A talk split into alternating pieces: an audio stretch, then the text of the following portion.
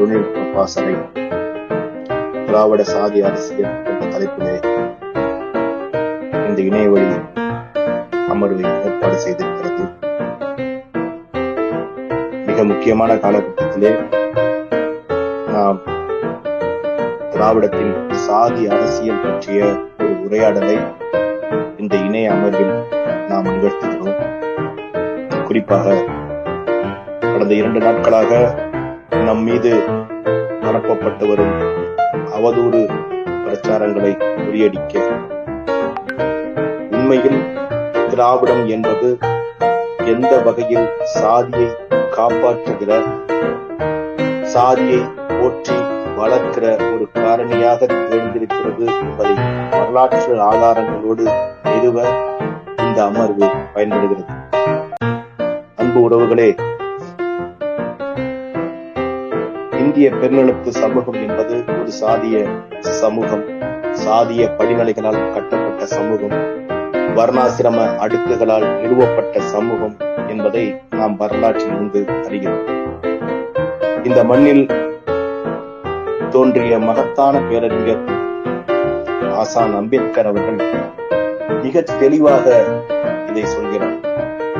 இந்திய பெருநிலத்து மக்களுக்கு சாதி என்பது கட்டமைப்பு என்பதை தாண்டி சாதி என்பது ஒரு உளவியலாகவே நிறுவப்பட்டுவிட்டது என அவர் ஆதங்கப்படுகிறார். தனக்கு கீழாக ஒருவன் இருக்க வேண்டும் என்கின்ற நுட்பமான மனித உளவியலை வைத்து இந்த வர்ணாசிரம அடுக்கு கட்டப்பட்டிருக்கிறது. இதற்கு மாற்றாக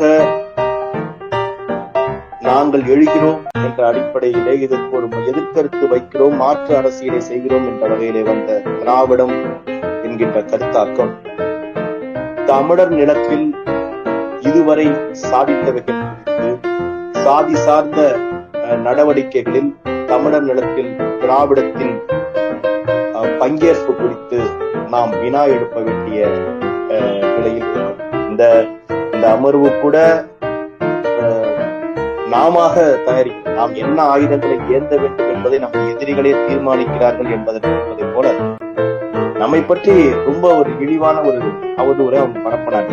ஒண்ணுமில்ல, இன்னும் வந்து எப்போதுமே சீமானண்ணா வந்து தமிழ் படுத்தி பேசுவாங்க. நான் பல நேரங்கள்ல நான் அதை வந்து நானே வியந்திருக்கிறேன். அதாவது வலுக்கட்டாயமாக தன் வாழ்வியல் தமிழ் சொற்கள் நிறைந்திருக்கணும், தூய தமிழ்ல உரையாடணும் என்பதற்காகவே அவர் வந்து வலிந்து சில நடவடிக்கை எடுத்துக்கொள்ளும். அப்படித்தான் இந்த சாதிய பெருமை என்பதற்கு அவர் வந்து ஒரு குடிப்பெருமை அப்படின்னு அவர் சொன்னார். சாதிய பெருமை கொண்டவன் வந்து அது வந்து எதிர்கருத்து தான், சாதி நிலைகளுக்கு எதிர்கருத்தை தான் நான் சீமான் வைத்தார், சாதிக்கு ஆதரவா அவர் வைக்கல. ஆனா குடிக்கு பெருமை இருக்கு, குடிக்கு பெருமை இருக்குன்னு சொல்றேன் சொல்லிட்டேன் சொல்லி அதை ஒரு தீவிரமா அவங்க வந்து பரப்புறத நம்ம பார்த்தோம். குடிப்பெருமை என்கின்ற சொல் என்பது சாதிய பெருமை என்கின்ற சொல்லுக்கு நிகரானது, ஒப்பானது. இதுல வந்து ஒண்ணு பெரிய நம்ம மறைக்கிறதுக்கோ மறுக்கிறதுக்கோ ஒண்ணு அவர் அதுதான் சொல்ல வர்றாரு. அதை விட்டு குடிப்பெரு குடிக்கு வந்து பெருமை இருக்குன்னு சொல்லிட்டாரு, குடிக்கு பெருமை இருக்குன்னு சொல்லிட்டாரு. ஒரு லட்சம் காணொலிகள் நம்மளால காட்ட முடியும். அந்த சீமான் சாதி நிலைகளுக்கு எதிர்ப்பாக பேசிய இப்ப மட்டும் இல்ல, இரண்டாயிரத்தி ஒன்பதுக்கு முன்னால் கூட பெரியாரிய அம்பேத்கரிய மேடைகள்ல சாதி நிலைகளுக்கு எதிராக அண்ணன் சீமான் பேசிய காணொலிகள் எவ்வளவு அதிகமா இருக்குன்னு சொல்லுங்க, அந்த அளவுக்கு அதிகமா இருக்கு. எனக்கு தெரிந்த சமகாலத்தில் இந்த சாதிய உணர்வுக்கு எதிராக காத்திரமான விமர்சனங்களை வைத்த தமிழ்நாடு ஆளுமையார் தான் அண்ணன் சீமான். அப்படி அப்படிப்பட்டவரை போய் ஒரு குடிப்பெருமை இருக்குன்னு குடிப்பெருமை அவதூறுகளை மட்டுமே வைத்துக் கொண்டு எப்படியாவது இந்த எழுந்து வருகிற தமிழ் தேசிய இந்த மலர்ச்சியை தடுத்து விடலாம் என்கின்ற நோக்கத்துல அவர்கள் செயல்படுத்த நாம் தலைப்பிற்கு இந்த திராவிட சாதி அரசியல் என்பது காலம் காலமாக பார்ப்பனர் என்கின்ற அந்த ஆரியர்களுக்கு எதிராக எதிர்நிலையாக கட்டப்பட்ட இந்த திராவிட கருத்தாக்கம் என்பது அது ஒரு காலகட்டத்திலே வர்ணாசிரம அடுக்குகளுக்கு ஒத்துப்போய் வர்ணாசிரமம் எதை எதையெல்லாம் வலியுறுத்துகிறதோ அதையே திராவிடமும் பின்பற்ற வேண்டிய பின்பற்றுகிற ஒரு சூழல் ஏற்படுறதை நம்ம பார்க்கணும். நீண்ட காலமா நாம் வந்து நிறைய இதை பத்தி நம்ம யோசிக்க வேண்டியது. நீங்க வந்து முதல்ல வந்து பார்ப்பனர் அல்லாத அந்த இயக்கத்திலிருந்து ஆரம்பித்து நீதி கட்சியா இருக்கும். இதுல பாத்தீங்கன்னா அந்த காலத்துல வந்து நமது பாட்டன் நடேசனை தவிர பெரும்பாலான தலைவர்கள் வந்து தெலுங்கர்களாக அந்த இயக்கத்துல அவங்க இணைந்திருக்கிறாங்க.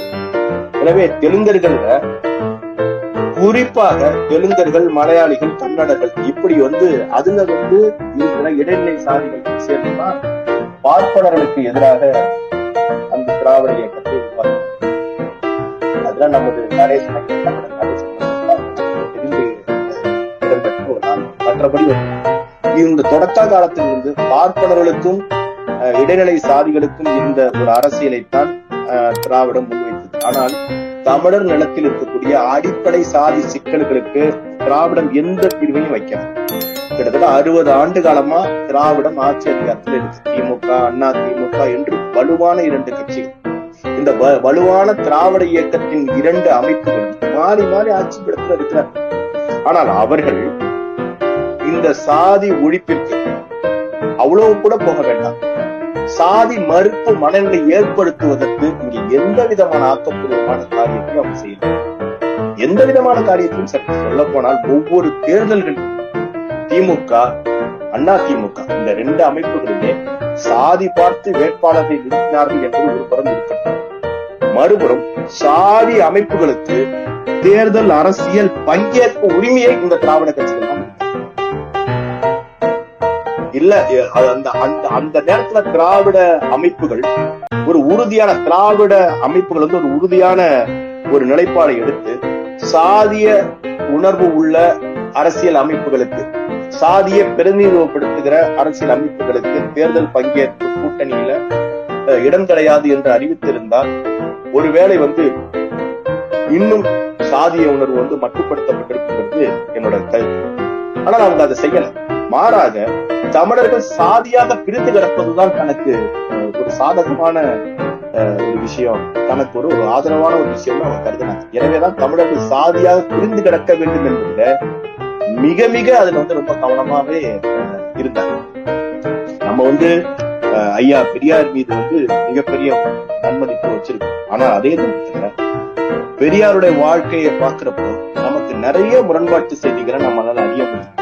வந்து காலங்காலமா வந்து நமக்கு நமக்கு கற்பிக்கப்பட்டவை மீது எந்தவித விமர்சனமும் இல்லாமல் ஏற்றுக்கொள்கிற ஒரு உளவியல்ல நம்ம வந்து திராவிடம் நமக்கு திட்டமிட்டு படிச்சிருக்கோம். பெரியார்னா பெரியார் இருப்பதிலேயே பெரியார் தான் வந்து வணங்கத்தக்கவர், வழிபடத்தக்கவர், பெரியாரை தாண்டி புத்தி இல்லை என்பது போல தமிழர்களுக்கு வந்து ஒரு உளவியலை கற்பிக்கும். ஆனால் இரண்டாயிரத்தி ஒன்பதில் ஏற்பட்ட இன அழிவு இப்போது இப்போது இருக்கிற இளைஞர்களுக்கு பெரியாரை ஒரு மறுவாசிப்பு செய்ய தூண்டிருக்கு. பெரியாரை வந்து மீண்டும் மறுவாசிப்பு செய்ய நானெல்லாம் வந்து தீவிரமான பெரியாரியவாதியாக, அம்பேத்கரியவாதியாக இருந்த இருந்த நான் வந்து பெரியாரை மீண்டும் மறுவாசிப்பு செய்யும் மறுவாசிப்பு செய்யறப்ப நிறைய முரண்பாட்டு புள்ளிகள் நமக்கு தோன்றும். நமக்கு வந்து ஏன்னா நம்ம ஒரு ரெண்டாயிரத்தி ஒன்பதற்கு முன்பாக நமக்கு ஒரு வழிபடும் நோக்கில் நாம வந்து பெரியாரை அணுகிட்டு இப்ப வந்து பெரியாரை வந்து ஆய்வு செய்ய வேண்டும், அறிவு ரீதியில் ஆய்வு செய்ய வேண்டும் என்ற நோக்கத்தில் அணுகிறப்போ நிறைய நமக்கு தோணுது. ஒண்ணுமில்ல, ஆயிரத்தி தொள்ளாயிரத்தி அறுபத்தி எட்டாம் வருஷம் வந்து கீழ்வெண்மணியில கூலி உயர்வு கேட்டு போராடிய நாற்பத்தி நாலு ஆதி தமிழர்களை உயிரோட கொளுத்த கொளுத்தின அந்த கோபாலகிருஷ்ணன் நாயுடு அவருக்கு அந்த அந்த அந்த நேரத்துல வந்து அஹ் அந்த ஆறுதல் சொல்வதற்கு யாருமே இடதுசாரிகளை தவிர அந்த இடத்துல யாருமே இல்லை. பெரியார் வந்து அப்போது மிகப்பெரிய ஒரு தலைவராக இருந்திருந்தார். பெரியார் வந்து அந்த இடத்திற்கு அவர் வரல. அது மட்டும் இல்ல, அந்த கோபாலகிருஷ்ணன் நாயுடு வந்து நாகை செஷன்ஸ் கோர்ட்ல வந்து அவருக்கு மரண தண்டனை விதிக்கப்படுது. அந்த மரண தண்டனை எதிர்த்து ஆயிரத்தி தொள்ளாயிரத்தி எழுவத்தி ரெண்டுல விதிக்கப்பட்ட மரண தண்டனை எதிர்த்து ஆயிரத்தி தொள்ளாயிரத்தி எழுவத்தி ஏழுல சென்னை உயர்நீதிமன்றத்திற்கு சென்று அவர் விடுதலை வாங்கிட்டு வராரு. இந்த தீர்ப்பை எடுத்து உச்ச நீதிமன்றத்துல அரசு தரப்புல அப்பீல் செய்யுமாறு அப்போதைய மார்க்சிஸ்ட் கம்யூனிஸ்ட் கட்சி தலைவர்கள் வந்து திமுகவை வற்புறுத்துறாங்க. ஏன்னா அப்போதைய முதலமைச்சர் கருணாநிதி அவரை வற்புறுத்துறாங்க. ஆனால் கருணாநிதி அதை மறுக்கிறார். அதை மறுத்துட்டு அமைதியா விட்டுறாங்க. கீழ்வெண்மணியில நாற்பத்தி நாலு ஆதி தமிழர்களை கொன்ற கோபாலகிருஷ்ணன் நாயுடு வந்து சென்னை உயர்நீதிமன்றத்துல விடுதலையை வாங்கிட்டு வெளில வந்துரு ஆயிரத்தி தொள்ளாயிரத்தி எழுபத்தி ஏழுகள்ல வெளில வந்துடுறாரு. அதற்கு உச்ச நீதிமன்றத்துல வந்து ஒரு அப்பீல் கூட அப்போதைய திமுக அரசு வந்து செய்யலை. அதை நம்ம பாக்குறோம். நம்ம வந்து இங்க உங்களுக்கு உங்களுக்கு தெரியும், இந்த இந்த கீழத்தஞ்சை மாவட்டம் என்று சொல்லக்கூடிய இந்த நிலப்பகுதி வந்து பெரும்பாலும் சாதிய நெருக்கடிகள் உள்ள உள்ள ஒரு பகுதி. இங்கதான் வந்து அதிகமா வந்து விவசாய வேளாண்மை நிலங்கள் இருக்குது. இங்கதான் வந்து அதிகமாக சாதிய ரீதியான ஒடுக்குமுறைகள் எங்கள் நிலத்துல அதிகம். ஆஹ் சாணிப்பால் வந்து புகட்டப்பட்ட வரலாறு, சவுக்கடி கொடுத்தப்பட்ட வரலாறு, அதற்கு எதிராக வந்து இடதுசாரிகள் போராடிய வரலாறு எல்லாம் வந்து இந்த கீழத்தஞ்சை மாவட்டம் என்று சொல்லக்கூடிய எங்களது பகுதிக்கு வந்து எங்கள் பகுதியில் அதிகம். அந்த அதுல வந்து மிக மிக முனைப்பு காட்டினவங்க இந்த நேரத்துல வந்து இடதுசாரி தலைவர்கள் நம்ம நினைவு கூற வேண்டிய நம்ம இதுல இருக்கிறோம். ஆனால் வந்து அதுல வந்து அப்போது மிகப்பெரிய ஒரு செல்வாக்குமிக்க கருத்த கருத்தா இருந்த இந்த திராவிட கருத்தாக்கம் வந்து இதற்கு எதிராக இப்படி சாதிய ரீதியாக ஆஹ் குடிசையில வைத்து கொளுத்தப்பட்டு தொழிலாளிகள் வந்து குடிசையில வைத்து நாற்பத்தி நாலு பேர் இறந்து போயிட்டாங்க. அதுக்கு கூட திராவிட இயக்கம் ஒரு மாற்றான ஒரு ஒரு போராட்டத்தையோ ஒரு கருத்தாக்கத்தையோ எதுவுமே அவங்க செய்யல, ஆக்கப்பூர்வ பூர்வமான வேலை செய்யல. அதாவது சமீந்தார்கள் வந்து வந்து ஆதி தமிழர்கள் வந்து தண்டனையா சாணிப்பால் புகட்டுவது, சவுக்கடி கொடுப்பதையெல்லாம் வந்து ஒரு பேசும் பொருளா கூட திராவிட கருத்தாக்கம் வந்து வைக்கல. நீங்க அந்த காலகட்டத்துல நம்ம நுட்பமா பார்த்தா தெரியும். அது வந்து ஒரு மிகப்பெரிய ஒரு அப்ப நமக்கு வந்து வந்து பிராமண கஃபே அந்த எழுத்துக்களை வந்து அந்த எழுத்துக்களை அழிக்கணும் அப்படிங்கிறதுல இருந்த ஆர்வம் வந்து ஆதி தமிழர்கள் மீது நிகழ்த்தப்பட்ட வன்முறைகள்ல வந்து வன்முறையில வந்து திராவிட இயக்கத்திற்கு இல்லைங்கிற அந்த விமர்சனம் வந்து நாம வைக்கல. காலம் காலமாக ஆதி தமிழர் வரலாற்றை ஆய்வு செய்கின்ற ஆய்வாளர்கள் முன்வைக்கிறாங்க. எப்போதுமே திராவிட இயக்கம் என்பது இடைநிலை சாதிகளை அந்த ஓட்டுக்களை அந்த வாக்குகளை பெறுவதற்காக ஆதி தமிழர்களை பலி கொடுக்கின்ற வேலைகளை செய்து கொண்டிருந்ததுங்கிறதுதான் அவங்க வைக்கிற விமர்சனம். அந்த பிராமண கஃபே என்ற எழுத்துக்கள்ல இருந்த அந்த அந்த முனைப்பு வந்து ஆதி தமிழருக்கு வந்து இந்த பொது இடம் பயன்படுத்துவதில் ஆஹ் தனிக்குவலை அது போன்ற விஷயங்கள்ல வந்து இது வந்து திராவிட இயக்கத்திற்கு வந்து அதுல ஒரு மிகப்பெரிய ஆர்வம் இல்லை. தனிக்குவலை வந்து நம்ம இரட்டை கோலை முறை வந்து நீண்ட காலமா எனக்கு தெரிந்து கடந்த சில வருடங்களுக்கு முன்பாக கூட வந்து அஹ் கோவை மாவட்டத்துல சில பகுதிகளில் நடைமுறையில் இருந்துன்னு சொல்றப்போ அதற்கு வந்து திராவிட இயக்கம் செய்தது என்னங்கிற கேள்வி இருக்கு. இது வந்து நான் நான் எழுப்புல இந்த கேள்வியை. இதற்கு வந்து திராவிட இயக்கம் அதாவது தனிக்கோவலை மற்றும் வந்து பொது இட பயன்மறுப்பு இவர்களை இவற்றையெல்லாம் எதிர்த்து பேச இவ இவற்றுக்கு எதிர்கருத்து நிறுவ ஒரு போராட்டத்தை கூட வந்து திராவிட இயக்கம் செய்யலங்கிறது வந்து ஆய்வாளர் கோ கேசவன் வந்து சொல்றார், அவர் எடுத்து வைக்கிறார். அதே போல வந்து அது அம்பேத்கரா இருக்கட்டும், பூலேவா இருக்கட்டும், மராட்டிய மாநிலத்துல ஏற்படுத்தின நம்பகத்தன்மை, சாதி நிலைகளுக்கு எதிராக ஏற்படுத்திய நம்பகத்தன்மையை தமிழ்நாட்டுல வந்து திராவிட இயக்கங்களால் ஏற்படுத்த முடியல. காரணம் என்னன்னா தமிழ்நாட்டில் திராவிட இயக்கங்கள் சாதி எதிர்ப்பு மனநிலையை கொண்டிருக்கல.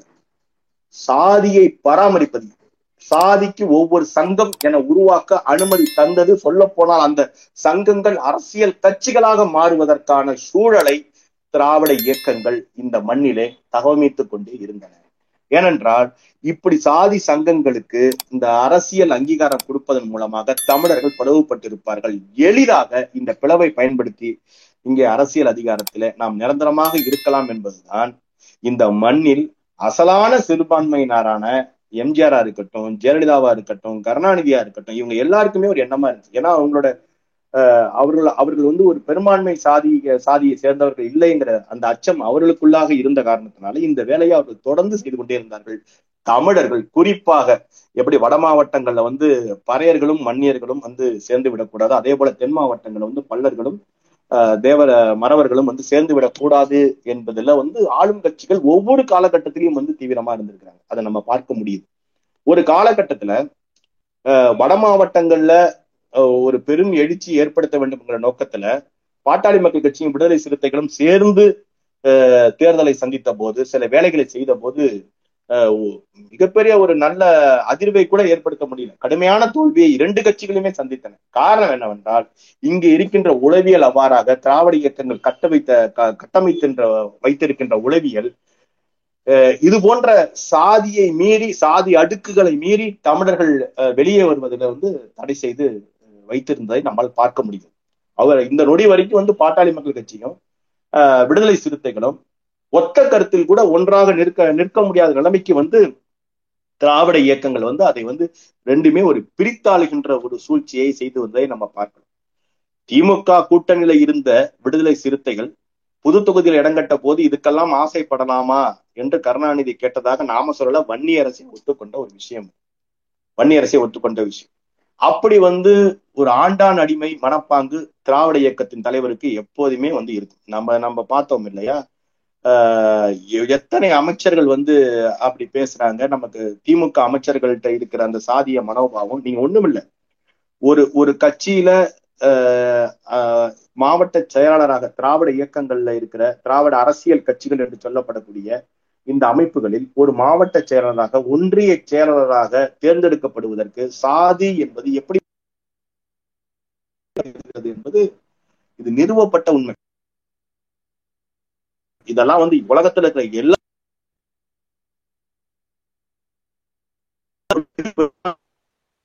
சாதிக்குதான் இங்கே வந்து நாம வந்து திராவிட அரசியல் கட்சிகள் வந்து ஒரு ஒன்றிய செயலாளர், நகர செயலாளர், மாவட்ட செயலாளர் போன்ற பதவிகளை கொடுத்திருக்கு.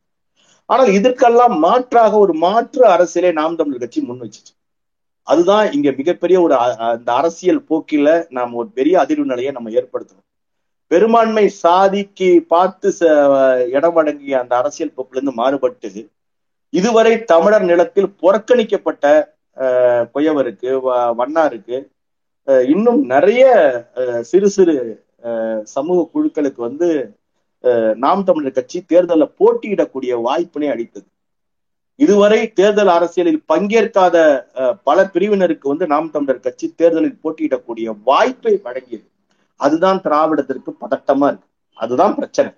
அப்போ திராவிட அரசியல் கட்சிகள் செய்யாத ஒரு வேலையை நாம் தமிழர் கட்சி திட்டமிட்டு ஒரு ஒரு ஒரு திட்டமாகவே வரையறுத்து அதை செய்கிறது.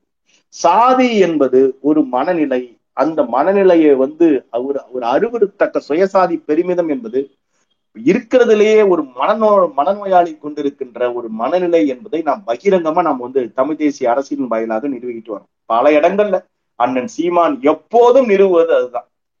எல்லா இடங்கள்லையும் சாதிக்கு எதிராக காத்திரமான கருத்துக்களை நாம் தான் வச்சுக்கிட்டு வரோம். சொல்ல போனால் நாம் தமிழர் என்கின்ற என்ற என்ற முழக்கமே சாதி உணர்வுக்கு எதிரானதுதான். அதை தான் நாம் நிறுவிக்கிட்டே இருக்கிறோம்.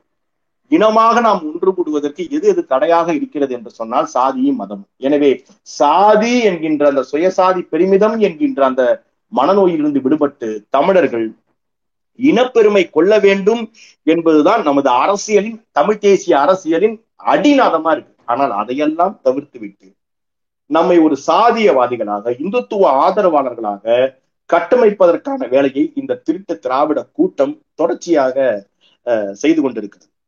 மீண்டும் மீண்டும் அதற்கு வந்து நம்ம நம்ம பார்க்கிறோம். இந்த வாடகை வாய்கள் என்று சொல்லப்படக்கூடிய திமுக பரம்பரை, திமுக காரணம் இப்பெல்லாம் பேசுறது இல்லை, இந்த வாடகை வாய்களை நீங்க பார்க்கலாம். இதுதான் அதிகமா துள்றது நம்ம பார்க்கலாம். நியாயமான ஒரு விமர்சனம், நாம் தமிழர் கட்சி சாதி ரீதியா இந்த இடத்துல செயல்பட்டுச்சுன்னு ஒரு ஆதாரத்தை எடுத்து வைக்கிட்டோம். ஒரே ஒரு ஆதாரத்தை, நாம் தேர்தல் பங்கேற்பிலையோ நமது அரசியல் போக்கிலையோ நாம் சாதி சார்ந்து செயல்பட்டோங்கிறதுக்கு ஒரு ஆதாரத்தை கூட இந்த திராவிட கூட்டத்தினரால் வைக்க முடியாது. மாறாக நம்மை பற்றி ஒரு அவதூறு பரப்புவது, ஒரு தாழ்நிலை சொற்களால் அவதூறு பரப்புவது, இதைதான் ஒரு வேலையா அவங்க செஞ்சுக்கிட்டு இருக்கிறாங்க. அதாவது பார்ப்பனர் அல்லாரோ பார்ப்பனர் அல்லாதோர் அரசியல் அதிகாரம் பெறுவதற்கு குறுக்கே நிற்கும் எதிரிகள்னு பெரியார் வந்து தனது எண்பத்தஞ்சாவது பிறந்தநாள் விழா மலர்ல வந்து, அதாவது அது பதினேழு ஒன்பது ஆயிரத்தி தொள்ளாயிரத்தி அறுபத்தி மூணுல அது வெளிவந்துச்சு. அதுல வந்து அவர் சொல்றாரு, பிராமணர் அல்லாதோர் வந்து அரசியல் அதிகாரம் பெறுவதற்கு குறுக்கே நிற்கும் எதிரிகள் யார் யார் என்று அவர் வந்து அடையாளப்படுத்துறாரு. அதுல முதல்ல இருக்கிறது பார்ப்பனர், அது உண்மைதான். ரெண்டாவது நம்மில் கீழ்த்தர மக்கள், அதை யார் சொல்ற யாரை சொல்றாருங்கிறத வந்து திராவிட இயக்க தலைவர்களுக்குள்ளேயே அது முரண்பாடு இருக்கு. திராவிட இயக்க தலைவர்களுக்குள்ள, அம்பேத்கரிய சிந்தனையாளர்களுக்குள்ளேயே நம்மில் கீழ்த்தர மக்கள் என்று பெரியார் வரையறுத்தது யாரை அவர் சொல்றாருங்கிறதுல அவர்களுக்குள்ளேயே அது வந்து முரண்பாடு இருக்கு. இல்லைன்னா அவங்க வந்து இந்த சோறு, சேலை, காசு இதையெல்லாம் வந்து வாங்கிக்கிட்டு திமுகவுக்கு எதிராக ஓட்டு போட்டவங்கள அவர் சொல்றாரு, அப்படின்னு ஒரு தரப்பு சொல்றாங்க. இல்ல இல்ல அது வந்து ஆதி தமிழ் குடிகளை தான் வந்து அவர் சொல்றாரு அப்படிங்கிறத ஒரு ஒரு சிந்தனை போக்கும் இங்க இருக்கு. மூன்றாவதா அவர் சொல்றது முஸ்லீமா சொல்றாரு, நாலாவது கிறிஸ்துவரா சொல்றாரு. இதுல இதுல இருந்து நம்ம என்ன பார்க்க வேண்டியிருக்குன்னா, ஆரம்ப காலத்திலிருந்து தமிழ் தேசிய இனத்தின் விடுதலைக்காக இந்த திராவிட இயக்கங்கள் எதுவுமே, ஏன்னா இந்த தமிழ் தமிழ் தேசிய இன விடுதலையை பத்தி சிந்திப்பதற்கு ஆதாரமாக அமைய வேண்டியது தமிழ் தேசிய இன ஓர்மை. அந்த ஓர்மைக்கு திராவிட இயக்கம் வந்து ஒரு தடையாகவே இருந்து வருகிறது. சொல்ல போனால் தடையா இருக்குது, தமிழ் தேசிய இன ஓர்மைக்கு தடையா இருந்தது. நாம இத்தனை வருட காலத்துல நம்ம வரலாற்றை பார்க்கிறோம், இன்னும் ஆஹ் ஆணவ படுகொலைகள் நிகழ்ந்திருக்கு, இன்னும் ஊருக்கு ஊரு ஒவ்வொரு சாதிக்கென்று சுடுகாடுகள் இருக்கு. ஒரு ஆதி தமிழர் ஒரு பஞ்சாயத்து ஒரு தலைவராக கூட தேர் தேர்வு செய்ய முடியாத நிலைமை இருக்கு. இது அனைத்தும் இன்றளவும் இருக்கிறது. ஆனால் அறுபது வருடங்களாக ஆட்சி அதிகாரத்தில் இருந்த திராவிட அமைப்பு அரசியல் கட்சிகள் தாங்கள் தான் சாதியை ஒழிச்சோம், தாங்கள் தான் அதை ஒழிச்சோம், இதை ஒழிச்சோம் பேசிக்கிட்டு இது இது இது இது போன்ற எந்த ஆக்கப்பூர்வமான பணிகளையும் அவங்க நடத்தல. நீங்க நல்லா கேட்டுங்க, என்றாவது ஆணவ படுகொலைக்கு எதிராக திமுக, அண்ணா திமுக இந்த இரண்டு கட்சிகளும் ஏதாவது போராட்டம் நடத்தி இருக்கிறதா? யோசித்து பாருங்க. ஏனென்றால் திமுகவின் தலைவர் ஸ்டாலினுக்கே தான் இந்துங்கிற மனநிலை இருக்கு. எங்கள் கட்சியில் இருப்பவர்கள் இந்துக்கள் என்றார் அவரு, அவருக்கு மனநிலை இருக்கு. அந்த இந்துத்துவ மனநிலையோடு அரசியலை அணுகுபவர் ஸ்டாலின்.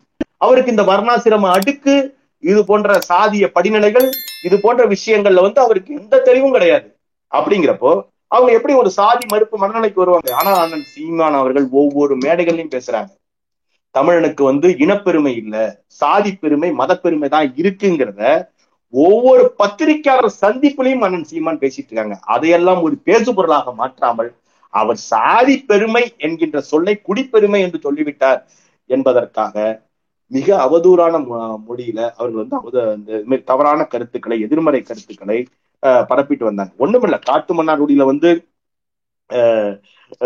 விடுதலை சிறுத்தைகளின் வேட்பாளர் போட்டியிட்டப்ப, இது வந்து நாம சொல்லல, விடுதலை சிறுத்தைகளின் வேட்பாளர் போட்டியிட்ட விடுதலை சிறுத்தைகள் தாய்மண்ணே வெளியிட்ட கட்டுற அப்ப திமுக கூட்டணி இருந்த திமுகவை சேர்ந்தவர்களே போய் வந்து அஹ் நீங்க வந்து விடுதலை சிறுத்தைகளுக்கு வந்து போட்டு போடாதீங்க, அவர் அப்ப அப்ப மணிசங்கர் ஐயர் போட்டி போட்டியிட்டார்னு நினைக்கிறேன், சரியா ஞாபகம் இல்லை, மணிசங்கர் ஐயர் வந்து போட்டியிட்டார்னு நினைக்கிறேன். அப்ப வந்து மணிசங்கர் ஐயரை ஆதரிச்சு இவங்க வந்து அஹ் விடுதலை சிறுத்தைகளுக்கு எதிராக வந்து திமுக வேலை பார்த்ததை நம்ம பார்த்திருக்கோம். அதே போல வந்து இது வரைக்கும் வந்து அஹ் எத்தனையோ நான் வந்து அஹ் பார்த்திருக்கிறோம், திராவிடைய அரசியல் கட்சிகளின் வள வரலாறு நம்ம படிச்சிருக்கிறோம், எல்லாத்தையும் பார்த்திருக்கிறோம். ஆனால் ஒரு நொடி கூட திராவிட அரசியல் கட்சிகளின் தலைவர்கள் சாதி மறுப்புக்கு எதிராக, சாதி மறுப்புக்கு ஆதரவாக அந்த மனநிலையோடு ஒரு போராட்டம் எதுவுமே நடத்தினதில்லை. நீங்க நல்லா பார்த்துக்கலாம். ஒண்ணுமில்லை, இது வரைக்கும் வந்து திராவிட கழகம் நடத்திய மேடைகள்ல வந்து எனக்கு தெரிந்து வந்து ஆதித்தமிழர்களுக்கு அந்த ஆதித்தமிழர் தலைமையில மாநாடு நடந்ததா எனக்கு நினைவில்லை. அதோட மட்டும் இல்லாமல் ஒரு முக்கியமான பொறுப்புகள்ல கூட வந்து அஹ் ஆதித்தமிழரை அவங்க வைக்க மாட்டாங்க திராவிட அரசியல் கட்சிகள். குறிப்பா நீங்க கருணாநிதி இருந்த காலத்துல பார்த்திருக்கலாம், அதாவது மருத்துவர் ராமதாஸை எதிர்த்து ஒரு அறிக்கைனா, மருத்துவர் ராமதாஸை எதிர்த்து அறிக்கைனா அவர் அவர் எந்த சமூகத்தை சேர்ந்தவரோ, எந்த சாதியை சேர்ந்தவரோ அந்த சாதிக்கா தன் கட்சியை சேர்ந்த சாதிகாரை விட்டு அறிக்கை விடுவது.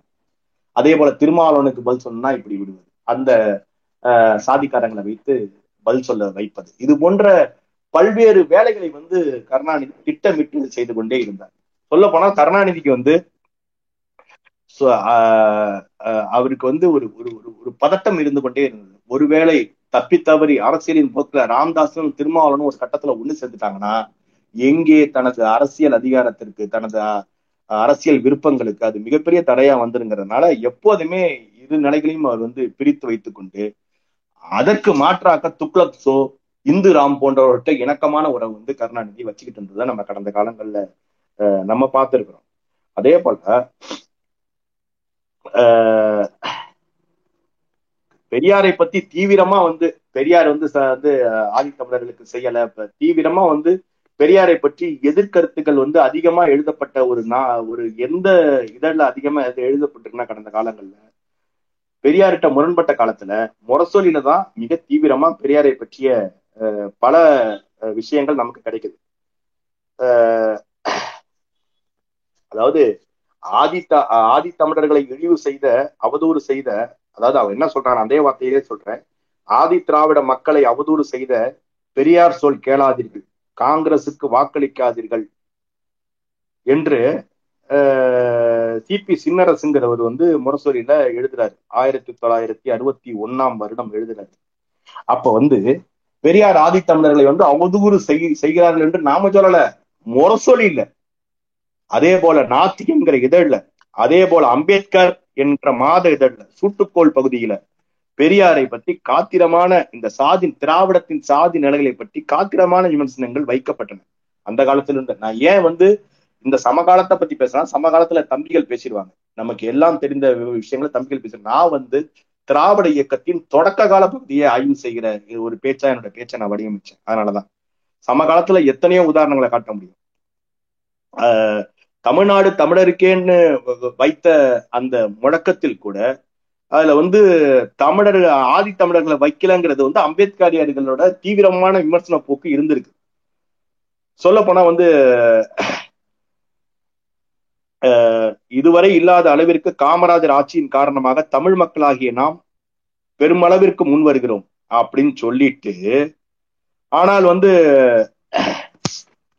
ஆஹ் குடியாத்தம் இடைத்தேர்தல், அப்போது நடந்த குடியாத்தம் இடைத்தேர்தல்ல ஆதித்தமிழர் வேட்பாளருக்கு கிடைத்த ஆதரவு நிலையை பார்த்துட்டு பெரியார் முன்வைத்த முழக்கம்தான் பச்சை தமிழர் காமராஜருக்கு ஆதரியுங்கள்னு அறிக்கை விட்டாரு அப்படின்னு வந்து, இது நாம சொல்லல, அம்பேத்கரியர்கள் சொல்கின்ற ஒரு வாதமாக இருக்கிறது.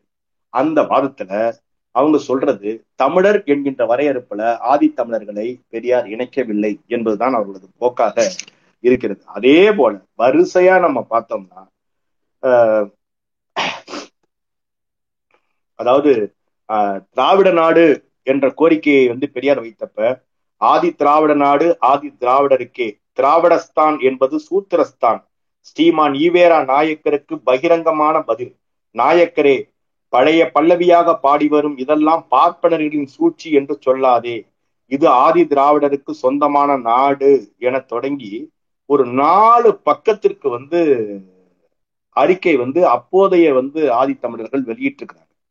இப்படி வந்து பெரியார் மீது காத்திரமான விமர்சனங்களை கொண்ட பல அம்பேத்கரியவர்கள் இருந்திருக்கிறாங்க. எனவே நமக்கு நாம் இந்த ஆதி காலத்திலிருந்து நாம் இதை பார்க்கிறப்போ திராவிடம் என்பது ஒரு திட்டமிட்டு சாதி நிலைகளை பராமரித்து ஒரு அரசியல் ஆதாயம் அஹ் பெறுவதாக இருந்திருக்கிறது. அதோட மட்டும் இல்லாமல் யார்கிட்ட பிராமணர்கள்ட்ட அஹ் நேர் எதிர்ப்புள்ளி நாங்க அப்படிங்கிறப்போ திராவிடத்தின் இதற்கும் நம்ம பெரியார்கிட்ட தான் போக வேண்டியிருக்கு. திராவிடத்தின் மூலவராக இருக்கின்ற ஐயா பெரியார் கூட எல்லா விஷயங்கள்லையும் தனக்கு அந்தரங்கமான நண்பராக ஒரு குருவாக வந்து வந்து ராஜாஜியை தான் அவர் வச்சிருந்தார். அது மட்டும் இல்ல, பெரியார் அவர்கள் சேதுராத்தினம் ஐயர், கிருஷ்ணமாச்சாரி, ராமமூர்த்தி போன்ற பிராமணர்கள் தேர்தலில் வெற்றி பெற வேண்டும் என்பதற்காக தீவிரமா பிரச்சாரம் செய்திருக்கிறார். திராவிடர் கழகம் என்பது தேர்தல் அரசில் ஈடுபடாத இருந்தால் காலகட்டத்தில் கூட காங்கிரஸுக்கு ஆதரவாக அந்த காலகட்டத்துல பரப்புரை செய்திருக்கிறாங்க.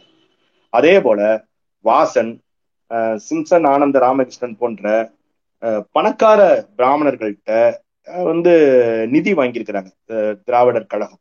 இப்படி வந்து எதிர்நிலையா ஆரியத்துக்கு திராவிடம் தான் எதிர்நிலை என்று சொல்லிக் கொள்கின்ற இவர்கள் அப்போதைய பொருளாதாரத்தில் உயரிய நிலையில் இருந்த சிம்சன், ஆனந்த ராமகிருஷ்ணன், அந்த ஆனந்தவிடன் அதிபர் வாசன் போன்றவர்கள்ட்டெல்லாம் அவங்க நிதி வாங்கியிருக்கிறத நம்ம பார்க்க முடியுது. இதெல்லாம் நம்ம வந்து பா பார்க்க முடியுது. ஆனால் வந்து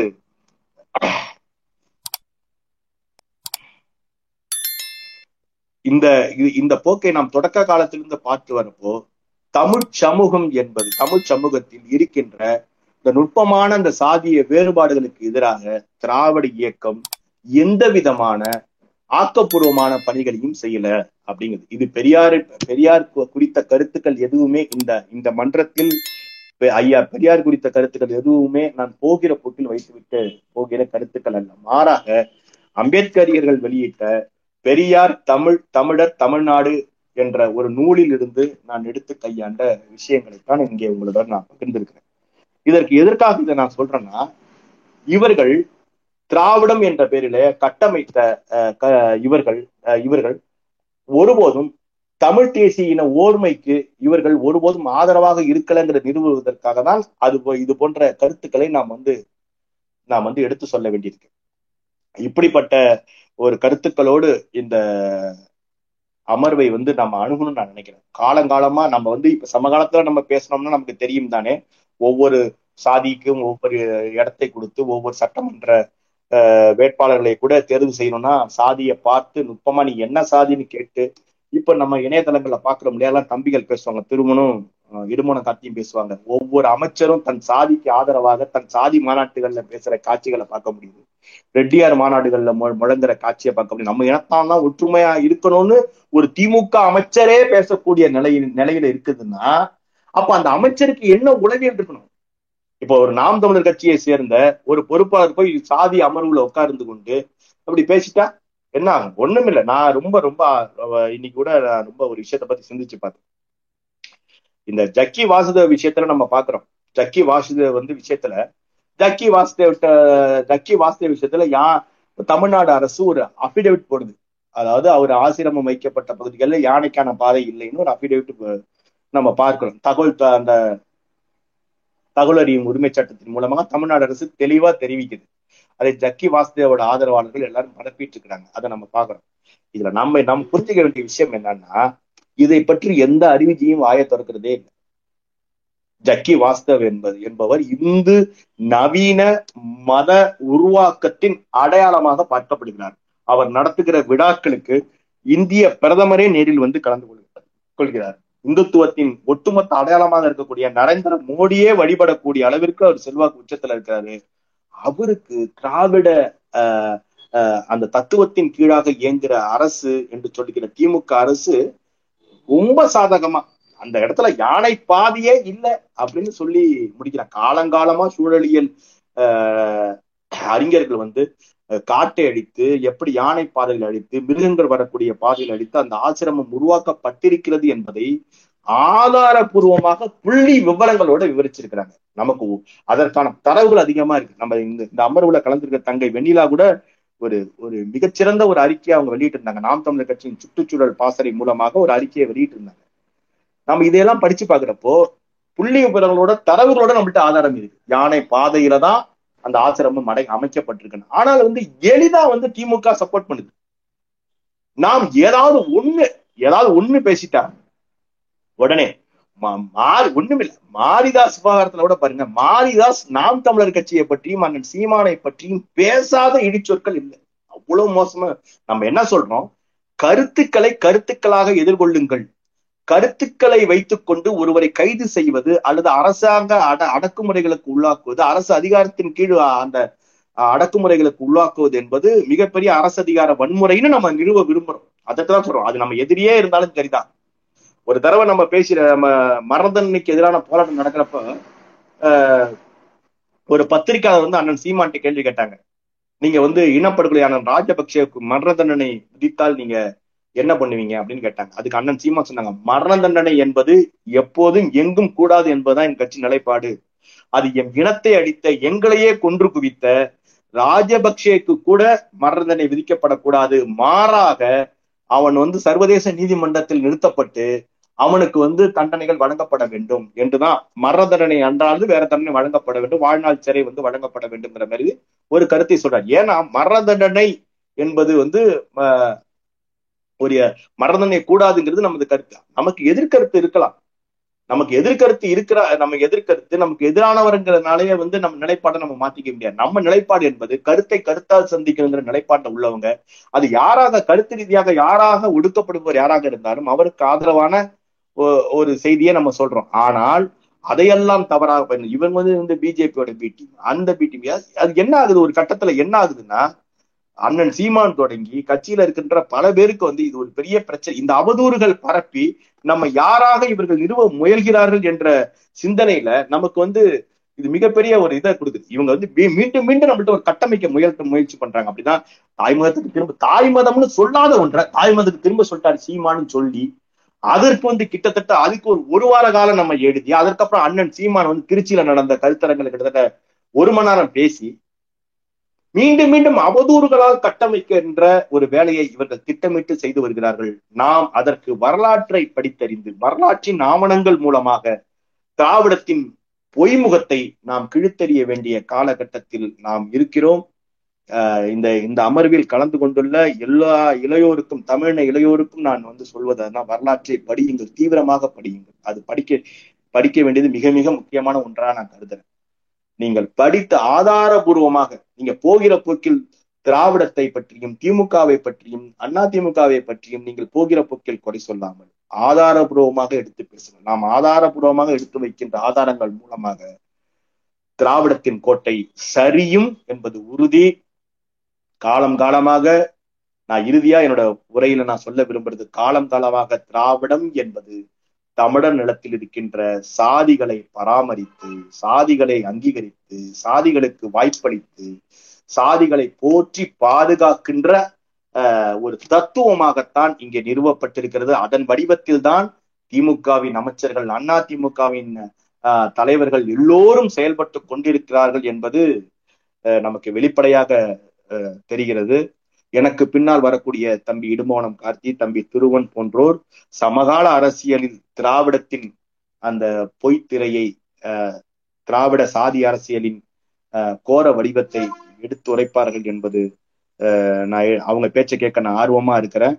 மற்றபடி வாய்ப்பளித்த தம்பி தங்கைகளுக்கு எனது மனமார்ந்த நன்றியை தெரிவித்துக் கொண்டு விடைபெறுகின்றேன். நன்றி, வணக்கம். நாம் தமிழர்.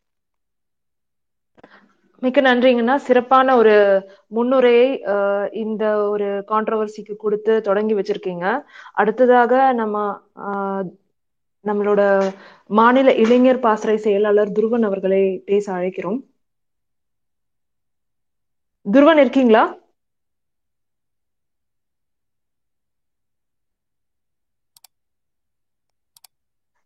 தம்பி இன்னும் அந்த ஸ்பீக்கரா இன்னும் தம்பி இன்னும் வரல. ஆமா, ரிக்வெஸ்ட் கொடுத்துருக்கோங்கண்ணா.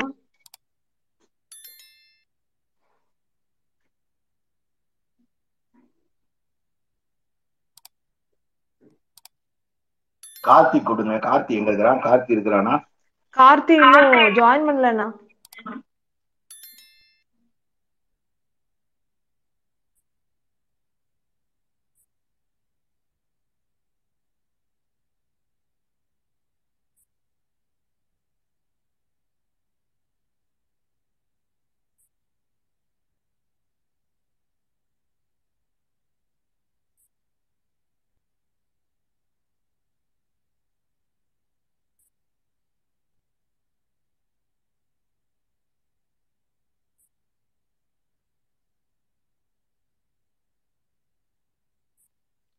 யாராவது கால் பண்ணி சொல்ல முடியுமா?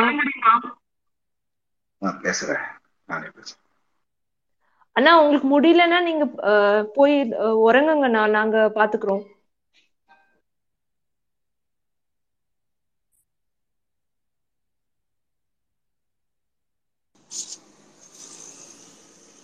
வணக்கம், கேக்குதா? கேக்குதுங்க துருவன், நீங்க உங்களோட ஒரே தொடங்கலாம். நன்றி. இல்ல, நான் ஒரு சின்ன பயணத்துல இருக்கேன். நான் என்னோட இடத்துக்கு போறதுக்கு ஒரு பதினஞ்சு நிமிஷம் ஆகும். அது வரைக்கும் மணிசந்திரன் நான் பேசினா கொஞ்சம் நல்லா இருக்கும்னு நினைக்கிறேன். நான் போயிட்டு மறுபடியும் நான் தொடர்புக்கு வர்றேன். அப்படிங்களா? சரி அண்ணா. என்னன்னா எனக்கும் நானும் உடல்நிலை ரொம்ப மோசமா இருக்கிறேன். ஆமா ஆமாங்கண்ணா. நீங்க உங்க அபு தம்பி இருக்கியா?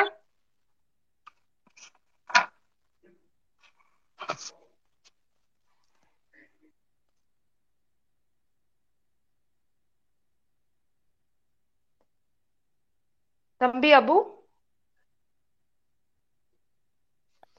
ஆஹ் தம்பி உன்னோட கருத்துக்களை பகிர்ந்துக்கப்பா. அவங்க இரண்டு பேரும் வந்து பயணத்துல இருக்காங்க, அதனால அவங்களுக்கு கொஞ்சம் அவகாசம் கொடுக்க வேண்டியதா இருக்கு. சரிக்கா, ஆனா துருவன் வர வரைக்கும் நான் என்னோட கருத்துக்களை கொஞ்சம் பகிர்ந்துக்கிறேன். ஆஹ் சொல்லுங்கப்பா, ஆரம்பிக்கலாம். திராவிட சாதி அரசியல் இந்த ட்விட்டர் இணையவழியில இணைந்திருக்கக்கூடிய உறவுகள் அனைவருக்கும் என்னுடைய வணக்கங்கள்.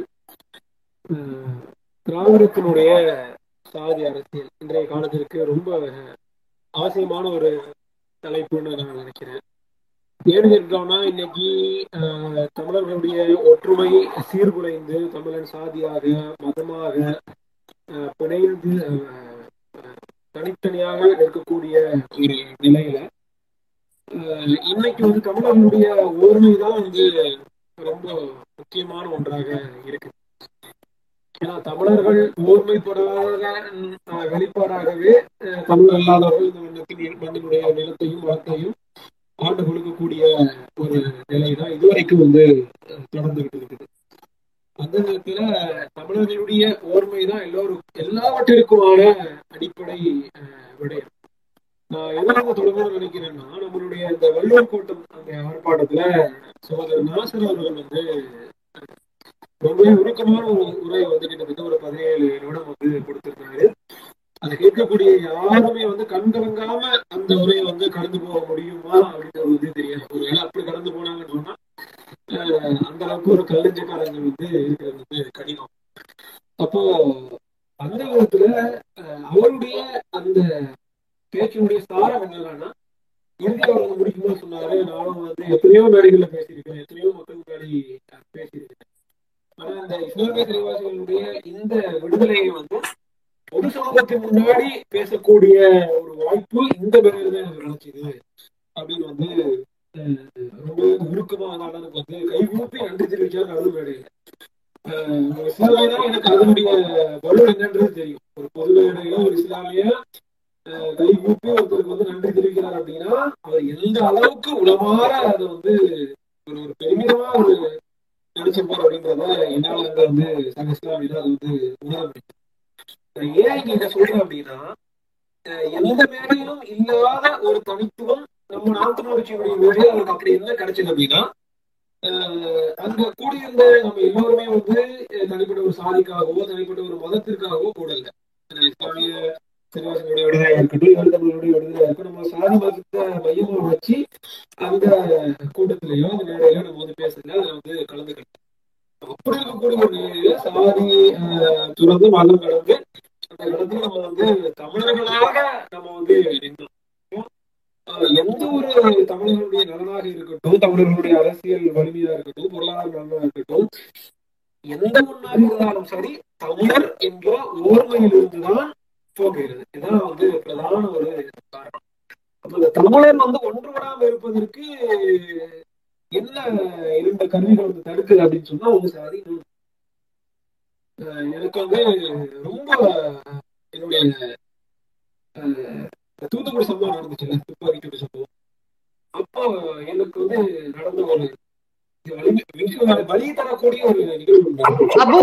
சரியா கேட்கல போ, ஒரு மாதிரி டிஸ்டர்பன்ஸ் இருந்துட்டே இருக்கு. கேக்குதானா பேசுறது? கேக்குதுப்பா, ஆனா வந்து சரியா தெளிவா இல்ல. ஓ, இப்ப தெளிவா இருக்கா? இப்போ ஓரளவுக்கு பரவாயில்லப்பா. இது நான் எப்போ உணர்ந்துகிட்டேன்னா, சக தமிழன் மேல அடி விழுதுன்னு சொன்னா இன்னொரு தமிழனுக்கு வந்து வலிக்கிறது இல்லை. அதை எப்போ உணர்ந்துகிட்டேன் அப்படின்னா, தூத்துக்குடி துப்பாக்கிச்சூடு நடந்தப்போ நான் வந்து உணர்ந்துக்கிட்டேன்.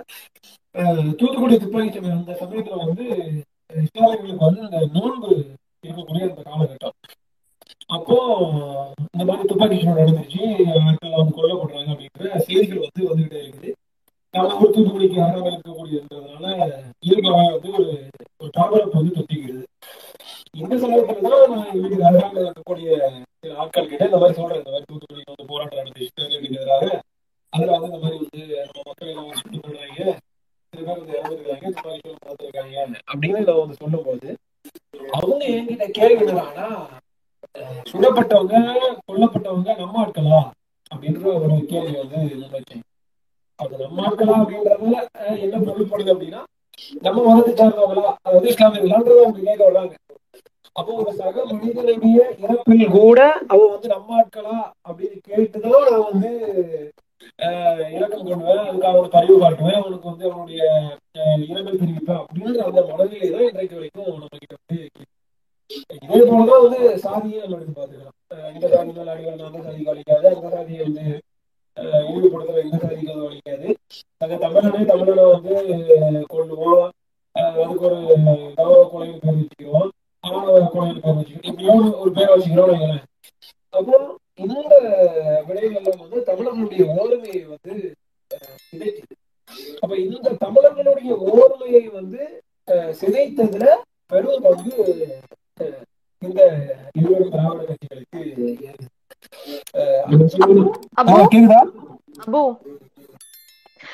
கேக்குது. ஆனா வந்து வாய்ஸ் வந்து தெளிவாவே இல்ல.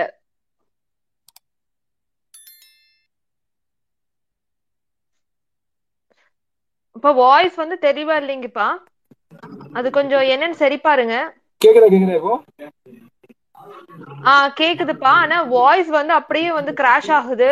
சரியா ஒரு இதுவே கிளாரிட்டியே இல்லாம கேக்குது. சரி, நான் பேசுறேன். அது மறுபடியும் இடைவெளி இருந்தா சொல்லுங்க, நான் வேற யாராவது பேசணும் அப்புறம் பேசுறேன். சரிங்கப்பா சரிங்கப்பா. அப்போ தமிழர்களுடைய இந்த ஓர்மையை வந்து சீர்குலைத்ததுல திராவிட கட்சிகளுக்கு வந்து மிகப்பெரிய பங்கு வந்து இருக்குது. அதுல கடந்த கால விடயங்கள் பற்றி நிறைய செய்திகளை வந்து அண்ணன் மணிசெந்தில் அவர்கள் வந்து நம்ம கூட பகிர்ந்துக்கிட்டாங்க. இப்போ சமீபத்துல நடந்த சில விடயங்களை நம்ம கூட பகிர்ந்துக்கணும்னு நினைக்கிறேன். நம்ம எல்லாருக்குமே வந்து தெரிஞ்சதுதான். நம்ம ஒரு தடவை ரீகால் பண்ணி பார்த்துட்டு இருந்தா கூட அது வந்து சரியாக இருக்குதுன்னு வந்து நினைக்கிறேன். அது எண்ணற்ற விடயங்களை வந்து நம்ம வந்து சொல்லலாம். அது திராவிட தலைவர்களுக்கு நாங்க வந்து சாதிகள் வந்து எங்களுக்கு வந்து கிடையாது, நாங்க வந்து சாதிகள் எல்லாம் வந்து எல்லாத்தையும் வந்து ஒழிக்கலாம் வந்து போராடணும், நாங்க வந்து சாதிகளை போய் வந்து முன்னிறுத்தணும், நாங்க வந்து பெரியாரினுடைய பேரர்கள் பெரியாரினுடைய கொள்கையை எடுத்து நடக்கக்கூடிய பெரியாரிஸ்டுகள்னு போற்றி கொண்டாடிய திராவிட தலைவர்களுக்கு கூட சாதிய பார்வை வந்து இருந்துச்சு.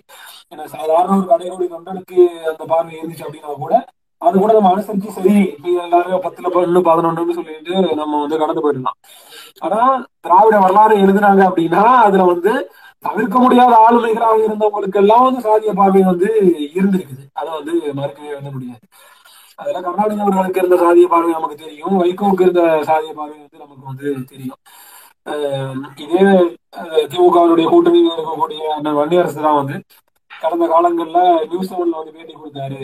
ரெண்டாயிரத்தி ஒன்பதுல பொது தொகுதியில வந்து சீட்டு கேட்டப்போ நீங்க எல்லாம் வந்து பொது தொகுதியில் நிற்கிறதுக்கு வந்து ஆசைப்படலாமா, இந்த குளத்துல நீ குடிக்காத, இந்த கருவ நீ நடக்காதுன்னு சொல்ற மாதிரி இந்த தொகுதியில வந்து நீங்க எல்லாம் வந்து போட்டியில வந்து ஆசைப்படலாமான்னு கேட்டாரு. அஹ் அப்ப இதுக்கு ரெண்டுக்கு என்ன வேறுபாடு இருக்குது அப்படிங்கிற மாதிரி அண்ணன் வந்து பேசியிருந்தாங்க. அஹ் இதை தொடர்ந்து அண்ணன் வைகோ அவர்கள், நம்ம எத்தனையோ விடயங்களை வந்து ஐயா கர்நாடக அவர்களை வந்து விமர்சித்து பேசியிருக்கிறோம், அவரு கூட அரசியல வந்து முரண்பட்டு இருக்கிறோம், அவருடைய துரோகங்களை வந்து அவர் ஈழத்துக்கும் தமிழர்களுக்கும் செய்த துரோகத்தை நம்ம எத்தனையோ இடங்களை வந்து பெட்டியலிட்டு பேசியிருக்கிறோம். மிக கடுமையான விமர்சனங்களை வந்து கர்நாடகத்தில் வச்சிருக்கிறோம். ஆனா இது வரைக்கும் எந்த தமிழ் தேசியவாதியும் எந்த தமிழ் தேசியவாதியும் வைக்காத ஒரு விமர்சனம் கர்நாடகத்தினுடைய சாதி மீதான விமர்சனம். அப்ப தமிழ் தேசியவாதிகள் அவ்வளவு கடுமையான விமர்சனங்களை வைத்தும் கருணாநிதியை வந்து துரோகின்ற அளவுக்கு கொண்டு போய் நிறுத்தியும் கூட கருணாநிதியுடைய சாதி குறித்து வரைக்கும் நம்ம வந்து பேசினதே கிடையாது, யாருமே பேசினது கிடையாது. ஆனா கருணாநிதியுடைய சாதி குறித்து பேசினது யாரு? கருணாநிதியை வந்து ஒரு காலத்துல வந்து தலைவராக இருந்துகிட்டு இருந்த ஐயா வைகோ அவர்கள் தான் கருணாநிதியுடைய சாதி குறித்து ஆஹ் ஒரு பத்திரிகையாளர் சந்திப்புல வந்து பேசினாரு.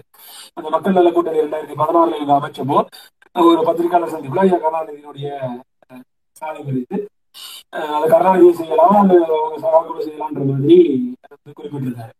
அப்போ அன்னைக்கு அந்த பத்திரிகையாளர் சந்திப்புல அருகில அண்ணன் திருமாவளவன் உட்காந்து வைகோ சொல்றதை கேட்டு பல்ல காட்டி சிரிச்சுக்கிட்டு இருந்தாரு. அப்ப இந்த அளவுதான் இவர்களுடைய சாதி ஒழிப்பு அஹ் நாடகம். அப்போ இங்க என்ன சொல்ல வரோம் அப்படின்னா, பிரதானமாக திராவிட இந்த இயக்கங்கள்லயோ கட்சியிலோ இருக்கக்கூடிய கடையோடு தொண்டனுக்கு மட்டுமல்ல திராவிட தலைவர்களுக்கே அந்த அந்த பார்வைதான் இருந்தது அப்படின்றதுதான் இங்க வந்து எதார்த்தம். அதை இந்த ரெண்டாயிரத்தி பத்தொன்பது பாராளுமன்ற தேர்தலில் கூட நம்ம வந்து பார்த்தோம். அண்ணா ஆராசா கொண்டு போய் நீலகிரி தொகுதியில வந்து நிப்பாட்டில விடயத்தை நம்ம வந்து பார்த்தோம். அப்போ ஒரு காலத்துல வன்னியரசு வந்து நீங்க எல்லாம் வந்து பொது நிலைக்கிறதுக்கு வந்து ஆசைப்படலாமா அப்படின்ற கேட்டதை ரெண்டாயிரத்தி பத்தொன்பதுல திமுக வந்து ஆராசா விடயத்துல செயல்படுத்தி காட்டுச்சு அப்படின்றதுதான் நம்ம வந்து கலா யதார்த்தத்தை வந்து பார்த்தோம். அப்போ இந்த தமிழர்களுடைய ஓர்மை வந்து மதமாகவும் சாதியாகவும் ஆஹ் இஸ்லாமிய கிறிஸ்தவர்களை வந்து சிறுபான்மைன்ற ஒரு உளவியல் தாக்கத்தை ஒரு இன்ஃபீரியாரிட்டி காம்ப்ளெக்ஸ்குள்ள கொண்டு போனதுல மிகப்பெரிய பங்கு திமுகவுக்கும் அதிமுகவுக்கும் உண்டு. அப்ப இதெல்லாம் உடச்சி தமிழர்களுடைய ஓர்மையை வந்து கோரி நிற்கக்கூடிய இடத்துல இன்னைக்கு கடந்த பத்து ஆண்டுகளா நாம் தமிழர் கட்சி வந்து செயல்பட்டுக்கிட்டு வருது. இப்ப அடிப்படையில எனக்கெல்லாம் வந்து சாதின்ற வாசமே தெரியாம வளர்ந்த பையன் நானு. முழுக்க முழுக்க இஸ்லாமிய ஊர்ல பிறந்து வளர்ந்தோம் நானு. அஹ் சாதின்ற அந்த வாடையே எனக்கு தெரியாது. அப்போ ஒரு கட்டத்துக்கு மேல நம்ம வந்து ஊரை விட்டு வெளியே வரும்போது இந்த மாதிரி எல்லாம் விடயங்கள் இருக்குது. சாதியினால தக சக மக்கள் வந்து கொல்லப்படுறாங்க, சக மக்கள் வந்து இழிவா நடத்தப்படுறாங்க, பார்த்தா தீட்டு எழுதுறாங்க, தொட்டா தீட்டுன்னு சொல்றாங்க. ஒரு காலத்துல அந்த மாதிரியான வழக்கங்கள்லாம் வந்து இருந்துச்சு. இப்படிலாம் வந்து நமக்கு வந்து தெரிய வருது. அப்ப அடிப்படையில இதை வந்து இந்த ஆரிய வர்ணாசிரம கோட்பாடு வந்து உருவாக்கிச்சு அப்படின்னா அதை வந்து வளர்ந்து வளர்த்து விட்டதே பெரிய பங்கு இந்த திராவிட கட்சிகளுக்கு உண்டு. அதான் இந்த அமைதிப்படை படத்துல மணிவண்ணன் கேட்கும் போது இந்த சாதி கர்மாந்தத்துல யாரு கண்டுபிடிச்சது அப்படின்னு மணிவண்ணன் கேட்பாப்ல. அப்ப அதுக்கு சத்யராஜ் சொல்லுவாப்புல மந்திரவாத மந்திரவாதரவை கண்டுபிடிச்சா மந்திரிமாருக்கு அதை கெட்டியா பிடிச்சிக்கிட்டான் அப்படின்னு. அஹ் அந்த அளவுக்கு மிக ஆழமான ஒரு கருத்து வந்து ரெண்டே வாசகத்துல மந்திரவாதரவை கண்டுபிடிச்சா மந்திரிமாரை கெட்டியா பிடிச்சிக்கிட்டான் அப்படின்னு ரொம்ப ரொம்ப போற போக்குல அப்படியே அடிச்சு விட்டுட்டு போயிருவாப்புல. அப்ப அந்த மந்திரிமார்கள் யாரு அப்படின்றதுதான் இங்க வந்து நம்ம கவனிக்க வேண்டிய ஒரு விடயம். அப்ப தமிழர்களுடைய ஓர்மையை வந்து கடந்த பத்தாண்டுகளா ஆஹ் சாதி துறந்து மனம் மதம் கடந்து நாம் தமிழர் கட்சி வந்து இந்த காலத்துல வந்து மிக ஆழமாக வந்து செயல்படுத்திக்கிட்டு இருக்குது. அது சாதி மறுப்பு திருமணத்துல இருந்து பல விடயங்களை வந்து நாம் தமிழர் கட்சி வலியுறுத்தி வந்து வெளியிட்டு இருக்குது. அதே போல நாம் தமிழர் கட்சியுடைய பொறுப்பாளர்கள் யார் எடுத்துக்கொண்டாலும் வந்து உரிய அந்த சமூக பிரதிநிதித்துவத்தை கொடுத்து எல்லா மக்களையும் வந்து அரவணைத்து இந்த காலத்துல வந்து நிறுத்தி நம்ம வந்து வேலை செஞ்சுட்டு இருக்கிறோம். திராவிட கட்சிகளுடைய செயல்பாடு நமக்கு வந்து தெரியும். அவங்க வந்து வேட்பாளர் விருப்ப மனுன்னு கேட்பாங்க. இருபதாயிரம் இருபத்தையாயிரம் வாங்கிட்டு அந்த இதெல்லாம் வைப்பாங்க. வேட்பாளர் நேர் நேர்காணல் மாதிரி வைப்பாங்க. அதுல கேள்விக்குரிய ரெண்டு பிரதான கேள்வி, கட்சிக்கு எவ்வளவு செலவு, தேர்தலுக்கும் கட்சிக்கு எவ்வளவு செலவு பண்ண முடியும்னால இது வந்து எந்த சமூகம் சமூகத்துல உனக்கு என்ன செல்வாக்கு இருக்குது, இந்த ரெண்டு கேள்வியை தான் அவங்க வந்து பிரதானமா வந்து வைப்பாங்க. அப்ப அப்படி சாதி பார்த்து பணம் பார்த்து ஆஹ் சீட்டு வழங்கி வேட்பாளர்கள் வந்து தேர்வு செய்யக்கூடிய திராவிட கட்சிகளுக்கு மத்தியில ஒரே ஒரு அரசியல் தலைவனுக்கு தான் இந்த காலத்துல ஒரு சாதி பார்த்துட்டு எனக்கு ஓட்டு போட்டுன்னா ஓட்டு எனக்கு தீட்டுன்னு சொல்லக்கூடிய வலிமையும் தெம்பும் துணியும் வந்து அந்த சீமானுக்கும் நாம் தமிழர் கட்சிக்கு மட்டும்தான் இருக்குது அப்படின்றதுதான் நம்ம இங்க வந்து தெரிவிக்க வேண்டிய கடமையில வந்து இருக்கிறோம். என்ன நம்ம கவனிக்க வேண்டிய விடயம்னு சொன்னா, ஒரு அரசியல் கட்சியினுடைய உச்சபட்ச வெற்றி அப்படின்றது வந்து தேர்தல் வெற்றி தான். அப்ப தேர்தல் வெற்றிக்காக தான் ஒரு அரசியல் கட்சி வந்து ஒரு கட்சியாக இருக்குது. அப்ப அந்த தேர்தலை பங்கெடுக்கல அப்படின்னா நம்ம வந்து ஒரு சமூக இயக்கமாக ஒரு சமூக செயல்பாட்டோட நம்ம வந்து இருந்துட்டு போயிடலாம். அரசியல பங்கெடுக்க வேண்டிய தேர்தலை பங்கெடுக்க வேண்டிய அவசியம் இல்லை. அப்போ ஒரு அரசியல் கட்சியினுடைய அல்டிமேட் எய்ம் அப்படின்றது வந்து தேர்தலில் வெல்றதுதான்.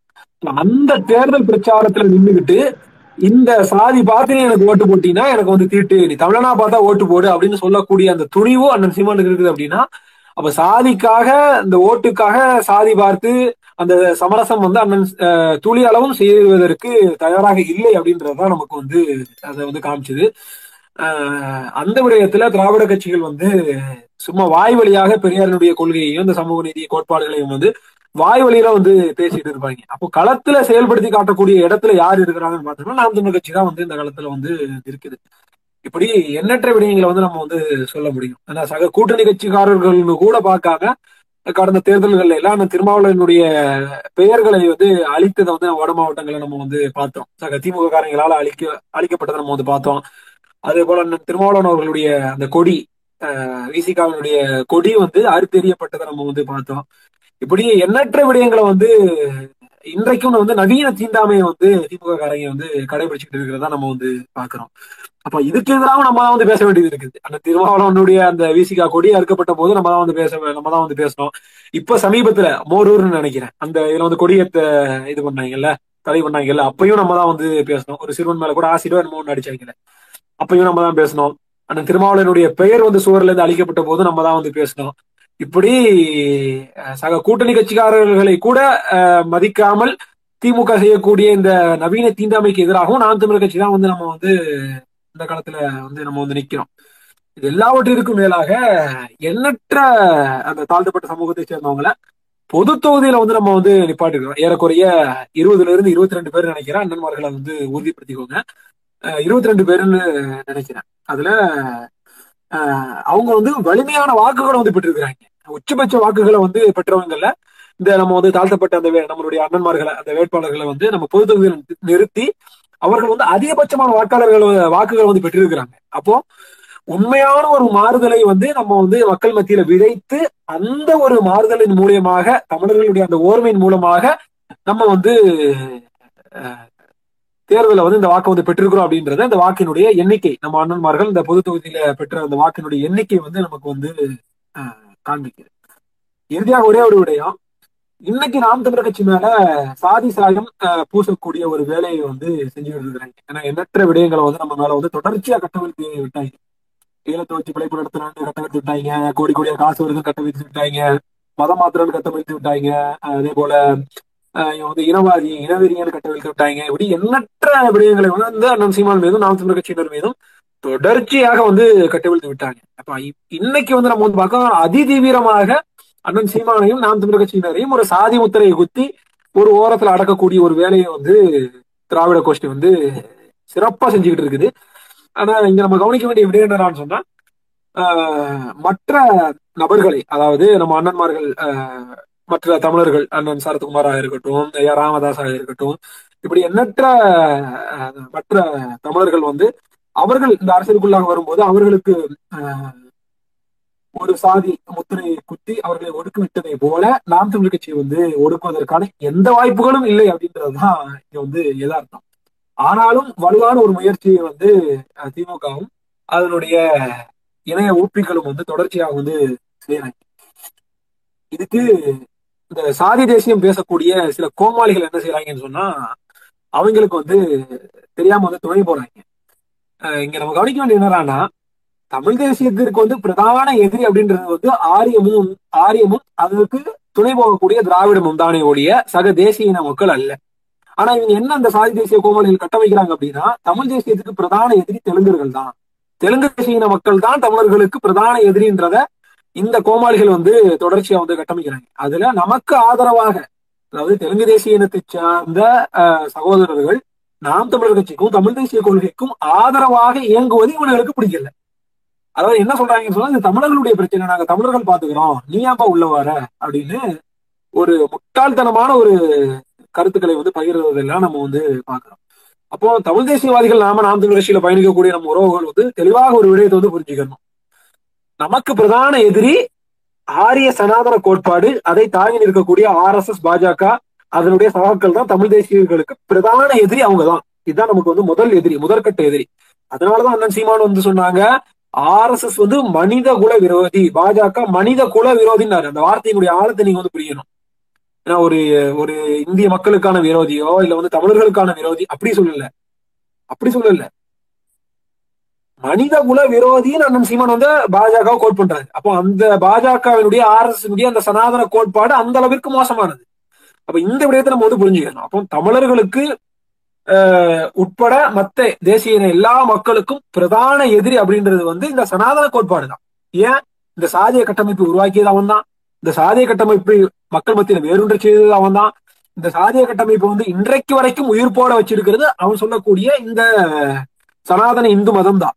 அப்போ இந்த விடயத்தை நம்ம வந்து பார்க்கும்போது, தமிழர்களுடைய ஓர்மைக்காக நம்ம இங்க நிக்கிறோம் அப்படின்னா, நமக்கு வந்து யார் பிரதான எதிரி? நம்ம சாதியை மறுக்கிறோம், சாதியை எதிர்க்கிறோம், சாதியை ஆதரிக்கக்கூடியவன் தான் நமக்கு எதிரி. நம்ம வந்து பிறப்பின் அடிப்படையில உயர்வு தாழ்வு கற்பிக்கிறது நம்ம வந்து எதிர்க்கிறோம், பிறப்புக்கும் எல்லா உயிருக்கும்னு பேசுறோம், நம்ம வந்து யாதர் ஊரே யாவரும் கேளுன்னு பேசுறோம், சக மனிதனுக்கு மனிதன் வந்து உயர்ந்தவன் தாழ்ந்தவன் இல்லை, எல்லாமே வந்து நம்ம வந்து ஒரே ஆளுங்க சாதியாலேயோ மதத்தாலேயோ உயர்ந்தவன் தாழ்ந்தவன் இல்லைன்னு பேசுறோம். அப்போ உயர்ந்தவன் தாழ்ந்தவன் பேசுறவன் எவனோ அவன் தான் நமக்கு எதிரி. அப்போ நம்ம வைக்கக்கூடிய இந்த கோட்பாடுகளுக்கு நேர் எதிராக இருக்கக்கூடியவன் யாரு? இந்த ஆரிய சனாதன கோட்பாடு கொண்ட Bharatiya Janata R S S கட்சிக்காரன் தான் இவன் தான். அப்ப இவன் தான் நமக்கு வந்து பிரதான எதிரி. ரெண்டாவது எதிரி இந்த திராவிட கோஷ்டி. ஏன், தமிழர்களுடைய அடையாளத்தை மறுத்தான், தமிழர்களுடைய வரலாற்றை வந்து பெரியாருக்கு பின் பெரியார் பெரியாரனுடைய காலத்துல இருந்து தமிழர்களுடைய வரலாறுன்னு கற்பிச்சான், தமிழர்களுடைய அந்த மரபுகளை எல்லாம் வந்து அழிச்சு எல்லாமே வந்து திராவிடம் வந்து செஞ்சுது. நாங்க வந்து டவுசர் போடுறதுக்கு நாங்க தான் கற்றுக்கிட்டோம், பல்துள்ளத்துக்கு பல்விளக்கத்துக்கு நாங்க தான் வந்து கற்றுக் கொடுத்தோம், உனக்கு முடிவெட்டிக்கிறதுக்கு நாங்க தான் வந்து கற்றுக் கொடுத்தோம், காலைல செருப்பு போடுறதுக்கு நாங்க தான் வந்து கற்றுக் கொடுத்தோம், நாங்க தான் உங்களை வந்து படிக்க வச்சோம் அப்படின்னு எல்லாம் வந்து பேசணும். அது மட்டும் இல்லாம எல்லாவற்றிற்கு மேலாக நம்ம எந்த ஆரிய சனாதன கோட்பாட்டை வந்து முதன்மையாக எதிர்த்து நிக்கிறோமோ அவங்க கூட சமரசம் செய்யக்கூடிய வேலையை வந்து செஞ்சா இப்பயும் வந்து செஞ்சுக்கிட்டு இருக்கிறான். அது வந்து தொடர்ச்சியா நம்ம வந்து இந்த ஆறு மாச திமுகவினுடைய ஆட்சியிலேயே நம்ம வந்து பாக்குறோம். அப்போ இந்த ரெண்டும் தான் நமக்கு வந்து பிரதான எதிரி, ஆர் எஸ் எஸும் பாஜகவும் முதல் எதிரி, அதற்கு துணை போகக்கூடிய, அதற்கு வந்து கண்காணி வேலை பார்க்கக்கூடிய இந்த திராவிட கோஷ்டிகள் தான் நமக்கு வந்து அடுத்த கட்ட எதிரி. இது இந்த ரெண்டு எதிரி இல்லாது நம்ம வந்து சக தேசிய மக்களை, அந்த மக்கள் நமக்கு ஆதரவாக சொல்லக்கூடிய அந்த கருத்துக்களை இந்த சாதி தேசிய கோமாளிகள் வந்து சொல்வது போல நம்ம வந்து நம்ம மனநிலையில ஏத்துக்கிட்டோம் அப்படின்னா நமக்கு நாமே வந்து தலையில மண்ணளி போடக்கூடிய ஒரு செயலாகத்தான் அமையும். அந்த விதத்துல எல்லா தேசிய இன மக்களும் அந்தந்த தேசிய இனத்தினுடைய தன்னுரிமைக்காக, இறையாண்மைக்காக வந்து போராடுறாங்க. அதே போலதான் நம்மளும் வந்து போராடுறோம். நம்ம வந்து எதுக்காக பஞ்சாப சீக்கிய மக்களோடையும், நாகாலாந்து மக்களோடையும், திரிபுரா மக்களோடையும் எதுக்கு நின்று போராடுறோம், காஷ்மீரி மக்களோடையும் எதுக்காக நின்று போராடுறோம்? நம்ம போலயே அவனும் வந்து பாதிக்கப்படுறாங்க. யாரால? இதே ஆர் எஸ் எஸ் பாஜகவுல பாதிக்கப்படுறாங்க. இதே ஒடுக்குமுறையை வந்து உள்ளாகிறவன், ஒவ்வொரு பிரச்சனைக்கும் அங்க உயிரிடக்கூடியவன் இருக்கிறான். எண்ணற்ற தியாகங்களை செஞ்சவங்கதான் காஷ்மீரிய மக்களும், சீக்கிய மக்களும், நாகாலாந்து மக்களும் எல்லாருமே. தமிழ்நாட்டுல மட்டும்தான் விடுதலை போராட்டம் நடந்துச்சா? இல்ல தமிழ்நாட்டுல மட்டும்தான் நம்ம வந்து இந்த மாநிலத்தினுடைய உரிமைக்காக, தமிழர்களுடைய உரிமைக்காக வந்து போராட்டம் நம்ம வந்து உயிர் விட்டோமா? மொழிக்காக நம்ம தான் உயிர் இல்ல. சீக்கிய மக்கள் உயிர் மக்கள் உயிர் விட்டாங்க, காஷ்மீரியர்கள் உயிர் விட்டாங்க, நாகாலாந்து மக்கள் உயிர் விட்டாங்க. இப்படி எண்ணற்ற தேசிய இன மக்கள் வந்து அவங்களுடைய தன்னுரிமைக்காக, எழுச்சிக்காக போராடிட்டு இருக்கிறாங்க. அப்போ அந்தந்த தேசிய இனத்தினுடைய மக்களை ஆற தழுவி அங்க இருக்கக்கூடிய தலைவர்களை நேசிக்கக்கூடிய ஒரு மனநிலையில தான் நம்ம இருக்கிறோம். அப்போ இதை மறைமாற்றக்கூடிய ஒரு வேலையை வந்து இந்த சாதியின் சாதி தேசியம் பேசக்கூடிய இந்த கோமாளிகள் தமிழ் தேசிய போர்வையில ஒழிஞ்சுக்கிட்டு இந்த வேலையை வந்து செய்யறாங்க. அப்போ இவங்க கிட்டே தான் நம்ம வந்து உஷாரா இருக்கணும். அப்படின்னு சொல்ல போனோம்னா நமக்கு வந்து பிரதான முதல் எதிரியாக ஆர் எஸ் எஸ் பாஜக, ரெண்டாவது திராவிடம், மூணாவது எதிரி இந்த சாதிய தேசிய கோமாளிகள் தான். இந்த மூணு பேர்கிட்ட இருந்து தம்பி தம்பி இடையூறுக்கு மன்னிக்கணும். துருவன் இணைஞ்சிட்டீங்களா? துருவன் உங்களுக்கு கேக்குதுங்களா?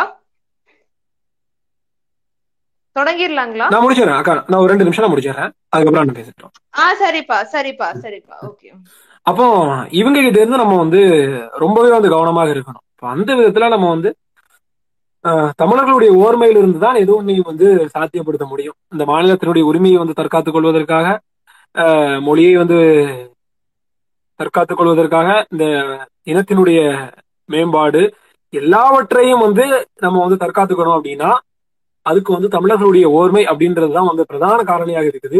அந்த விதத்துல தமிழர்களுடைய ஓர்மையை வந்து சிதைக்கக்கூடிய இந்த ஆரிய திராவிட சாதி தேசிய கோமாளிகளுடைய இந்த மோசமான இந்த அரசியலை வந்து மக்கள் மத்தியில வந்து எடுத்து செல்ல வேண்டிய கடமையும் தேவையும் பொறுப்பும் நமக்கு வந்து இருக்குது. ஆஹ் தமிழர்களுடைய ஒருமைதான் ஒரு ஒரு அடுத்த தலைமுறையினுடைய மாற்றத்திற்கு வழிவகுக்கும். அந்த விதத்துல நாம் தமிழ் கட்சியினர் நாம சாதி கடந்து, மதம் கடந்து தமிழ் தேசிய கொள்கையையும், நாம் தமிழ் கட்சி முன்வைக்கக்கூடிய தமிழர்களுடைய அந்த ஓர்மை, இன ஓர்மை அரசியலையும் நம்ம வந்து வலுவாக பற்றி அப்படின்றதையும் கேட்கும்.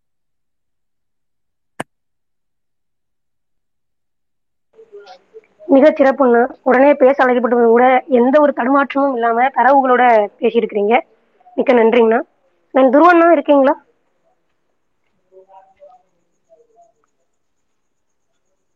துருவண்ணா இல்ல நான் பேசுறேன், நான் பேசிட்டோம், நான் கூட பேசுறேன். சரிங்கண்ணா. அடுத்ததாக நாம் தமிழர் கட்சியினுடைய மாநில மாணவர் பாசறை ஒருங்கிணைப்பாளர் நெடுமாவனம் கார்த்திக், நான் உங்களுடைய திராவிட சாதி அரசு குறித்த பார்வையை வந்து பேசுங்க. முதல்ல உறவுகளுக்கு வணக்கம், மன்னிக்கணும் இந்த நாளைக்கு தேனியில் ஆர்ப்பாட்டம் அந்த பயணத்துல இருந்ததால தாமதமாயிடுச்சு, பேருந்து தான் பேசுறேன். பொதுவா வந்து நம்மளோட கருத்துக்களுக்கு, நம்மளோட செயல்பாடுகளுக்கு நாம் பொறுப்பு. ஆனா யாரோட புரிதலுக்கு நாம் பொறுப்பேற்க முடியாது. நாம் ஒரு கருத்தை முன்வைக்கிறோம், ஒரு நிலைப்பாட்டை சொல்றோம் அப்படின்னா அது சரி தப்புன்னு அதை வச்சு வாதிச்சு நம்மளால பேச முடியும். ஆனா அதே சமயத்துல வந்து நாம சொல்லாத ஒண்ணு அவங்க தவறா உள்வாங்கிக்கிட்டு அதை கேள்வி கேட்டா அதை எப்படி நம்மளால அதுக்கு விளக்கம் சொல்ல முடியும்னு புரியல. இப்ப இந்த விஷயத்தை பொறுத்த வரைக்கும் ஒரே ஒரே நிமிஷம் கேக்குதா? ஒரு நிமிஷம் ஒரு நிமிஷம் ஒரு நிமிஷம்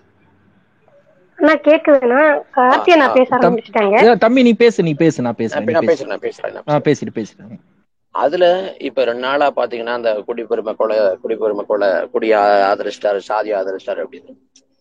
இதுல என்ன இதார்த்தம் அப்படின்னா, உளமாற அவங்கள கேட்டா அவங்களுக்கு தெரியும் நம்ம அந்த நோக்கத்துல சொல்லலன்னு நல்லா தெரியும். ஆனா அப்படி திட்டமிட்டு பரப்ப வேண்டிய ஒரு அவதூறு கிளப்ப வேண்டிய ஒரு தேவை இருக்கு. நம்ம தொடர்ச்சி அதை சொல்லி வர்றோம். நாம் தமிழர் கட்சி பெரிய நன்மதிப்பை நம்பிக்கையை கொண்டிருக்கு, மக்கள் மத்தியில இருக்கு. அந்த நன்மதிப்பையும் நம்பிக்கையும் உழைக்க வேண்டிய அவசியம் இருக்கு. அந்த நன்மதிப்பும் நம்பிக்கையும் இருக்கிறதாலதான் நாம் தமிழர் கட்சி வந்து மாற்று அரசியல் புரட்சியா இருக்கு. தோல்வி நாம் தமிழர் கட்சியோட ஆஹ் வெற்றியை, நாம் தமிழர் கட்சியோட வளர்ச்சியை பாதிக்கிறது. அப்ப நாம் தமிழர் கட்சியை காலி பண்ணணும், மக்கள் மத்தியில அம்ப அந்நியப்படுத்துங்கிற ஒண்ணு நோக்கமா வச்சுக்கிட்டு அவங்க தொடர்ச்சியா இது போன்ற அவதூறு பரப்புரையில கட்டணத்து விடுறாங்க. அண்ணன் வந்து அதை குடிப்பெருமை கொலை அப்படின்னு சொல்லிட்டாருங்கிறதுனால ஆதரிச்சிட்டாங்க, சாதி ஆணவ கொள்ளைகளை ஆதரிக்கிறாங்க அப்படின்னு சொல்லி கிளம்புறாங்க. எப்படின்னா அண்ணன் என்ன சொன்னார் இந்த இடத்துல அப்படின்னா, மன்னார்குடியில் நடந்த சோழமண்டல கலந்தாய் கூட்டம், அந்த கலந்தாய் கூட்டத்துல இது செய்திகளை முதலே பதிவு பண்ணிருக்கலாம், நான் முதல்ல கேட்காதானே தெரியல, அதனால நான் என் தரப்பு கருத்தை நான் பதிவு பண்றேன். சோழமண்டல கலந்தாய் கூட்டத்தை பேசுறப்ப அண்ணன் சொல்றப்ப, நாம வந்த பிறகு எல்லாம் மாறுது, நேரலை அப்படிங்கறது வந்து நேரலை அப்படிங்கறது வந்து நான் நான் வந்த பிறகு வருது, அதுக்கு முன்னாடி லைவ்டு இருந்துச்சு. அப்புறம் வந்து அதே போல பரப்புரைங்கிற வார்த்தையை இன்னைக்கு பயன்படுத்துறாங்க, அதுக்கு முன்னாடி வந்து பிரச்சாரம் இருந்துச்சு. இப்படி எல்லாத்தையும் நாங்க மாத்தி கொண்டிருக்கோம், எல்லாம் மாறுது. நான் வந்து தமிழ் படுத்துவேன், குடிப்பெருமை கொலைன்னு பயன்படுத்துவேன் அப்படின்னாரு. அதுக்கு அடுத்ததான் ஒரு வார்த்தை சொன்னாரு, சாதி தமிழனுக்கும் இல்லை, சாதிங்கிற சொல்லும் தமிழர் தமிழ் இல்லை அப்படின்னு நான் பேசுறாங்க. இதை மட்டும் வெட்டி ஒட்டி எடுத்து பரப்பிக்கிட்டு உடனே பாத்தீங்களா குடிப்பெருமை கொலைன்னு சொல்லி அதை நார்மலைசேஷன் பண்றாரு, அதை இயல்பாக்குறாரு, அதை வந்து நியாயப்படுத்துறாரு அப்படின்னு சொல்லி பரப்புறாங்க. அதே கூட்டத்துல என்ன பேசுறப்ப, சாதியும் மதமும் செருப்பு, ஒரு கால சாதி செருப்பு, ஒரு கால மத செருப்பு, அந்த சாதி செருப்பு மத செருப்பை விட்டுட்டு தான் நான் தமிழர் தேசத்துக்குள்ள வரணும், இல்லைன்னா செருப்படி விடும் அப்படின்னு காட்டமான வார்த்தைகளை வந்து சாதித்துக்கு எதிராக பேசினாங்க. அப்புறம் வந்து இந்த இந்த இடங்கள்ல கூடியிருக்கிற மக்களை பார்த்து, நீங்க சாதிகளா பிரிஞ்சு பிளந்து போனா எத்தனை பேர் போவீங்க, ஆனா தமிழர்களா போனா எத்தனை பேர் போவீங்கன்னு பாருங்க அப்படின்னு சொல்லி சாதியத்துக்கு எதிராக அதை பேசிக்காங்க. ஆனா இதை மட்டும் வெட்டி ஒட்டி பரப்புறாங்க அப்படின்னா இது இது ஒரு பச்சைன்னு சொல்றது, மோசடித்தனம், அயோக்கியத்தனம், எந்த வார்த்தைனா சொல்லலாம். இப்ப ஐயா சுபவி வந்து ஒரு இடத்துல பேசுறப்ப சொல்றாங்க, திருமணம் கடந்த உறவுன்னு பேசுங்க, திருமணம் கடந்த உறவுன்னு சொல்லுங்க, கள்ள காதலும் பயன்படுத்தாதீங்க அப்படிங்கிறாங்க. கள்ள காதலும் பயன்படுத்தாம திருமணம் கடந்த உறவுன்னு பயன்படுத்துங்கிறாங்க. அப்ப அதனால திருமணம் கடந்த உறவுங்கிறது மென்மையா இருக்குங்கிறதுனால அவர் வந்து கள்ள காதலை நார்மலைஸ் பண்றாரு, இல்ல ஜஸ்டிபிகேஷன் பண்றாரு அப்படின்னா ஏத்துக்குவாங்கல்ல. அவர் வந்து அவருக்கு புரிதலுக்கு ஏற்ற வகையில அவருக்கு ஏற்றவாறு ஒரு வார்த்தையை பயன்படுத்தாரு. அதே போல நாம் ஒரு வார்த்தையை பயன்படுத்துறோம், ஆனா என்ன சொல்றோம், மொழி இனம்தான் பெருமை உடைய, சாதி பெருமை இல்லை, குடி பெருமை இல்லை, குடிக்கு பெருமையும் இல்லை, குடி பெருமை கொலைகளையும் இருக்க முடியாது அப்படின்னு திடமா பதிவு பண்றோம். சாதிய ஆணவ கொலைகள் அப்படின்னு அவங்க பதிவு பண்றாங்க, அது தவறு இல்லை, பதிவு பண்ணட்டும். அந்த இடத்துல ஒரு கேள்விதான், அண்ணன் திரும்ப வந்து தொடர்ச்சியா வலியுறுத்துறாங்க, தொடர்ச்சியா வலியுறுத்தி வர்றாங்க. வலியுறுத்தப்ப என்ன சொல்றாங்கன்னா, ஆஹ் ஆணவ கொலைகளுக்கு தனி சட்டம் இயற்றப்பட வேண்டும் அப்படின்னு திரும்ப திரும்ப அண்ணன் திரும்ப வந்து வலியுறுத்துறாங்க. இதுவரைக்கும் ஆணவ கொலைகளுக்கு தனி சட்டம் வந்து தமிழ்நாடு அரசு இயற்றணும், அதை வலியுறுத்தி வர்றாங்க, ஆனா இயற்றல. ஆனா நாம் அவங்க வந்து ஆணவ கொலைகளுக்கு திருவா வந்து மரண தண்டனை தான் இருக்கணும், மரணம் தான் தண்டனையா இருக்கணும், அதான் இறுதியா இருக்கும் அப்படிதான் சொல்லல. ஆனா நாம் தமிழர் கட்சி தெளிவா தீர்க்கமா முன்வைக்குது, மரண மரண தண்டனை மட்டும்தான் இந்த ஆணவ படுகொலைகளுக்கு, சாதி ஆணவ கொலைகளுக்கு சரியா இருக்கும், அப்ப மரணம் தான் தண்டனையா இருக்க முடியும். அதை வந்து அண்ணன் சீமான் அவர்கள் பேசுறப்ப மிக கடுமையா காட்டமான வார்த்தைகள்ல, நாம் தமிழர் கட்சி ஆட்சியில வந்து குடிப்பெருமை கொலை நடக்காது, நடந்தா நடந்தவன் இருக்க மாட்டான், இது போன்ற வார்த்தைகளை வந்து பயன்படுத்துறாங்க. இது போன்று யாரு சமகாலத்துல வந்து ஆணவ கொலைகளுக்கு எதிராக காட்டமான வார்த்தைகளை பயன்படுத்தாங்கன்னா யாரும் பயன்படுத்தல, அப்படிலாம் பயன்படுத்த மாட்டாங்க, அப்படி கடு சொல்ல மாட்டாங்க, அவங்க பேசாம கடந்து போவாங்க. ஆனா நாம் தமிழர் கட்சி பயன்படுத்துது, ஆணவ கொலைகள், குடிப்பெருமை கொலைகள், இதுக்கு வந்து மரணம் தான் தண்டனை அப்படின்னு பேசுது. ஆனாலும் அப்படி பேசிய பிறகும் கூட, இதெல்லாம் தெரிஞ்ச பிறகும் கூட அண்ணன் ஏற்கனவே அது பிடித்தா பேசி பேச்சுக்கிட்டு இருக்குது.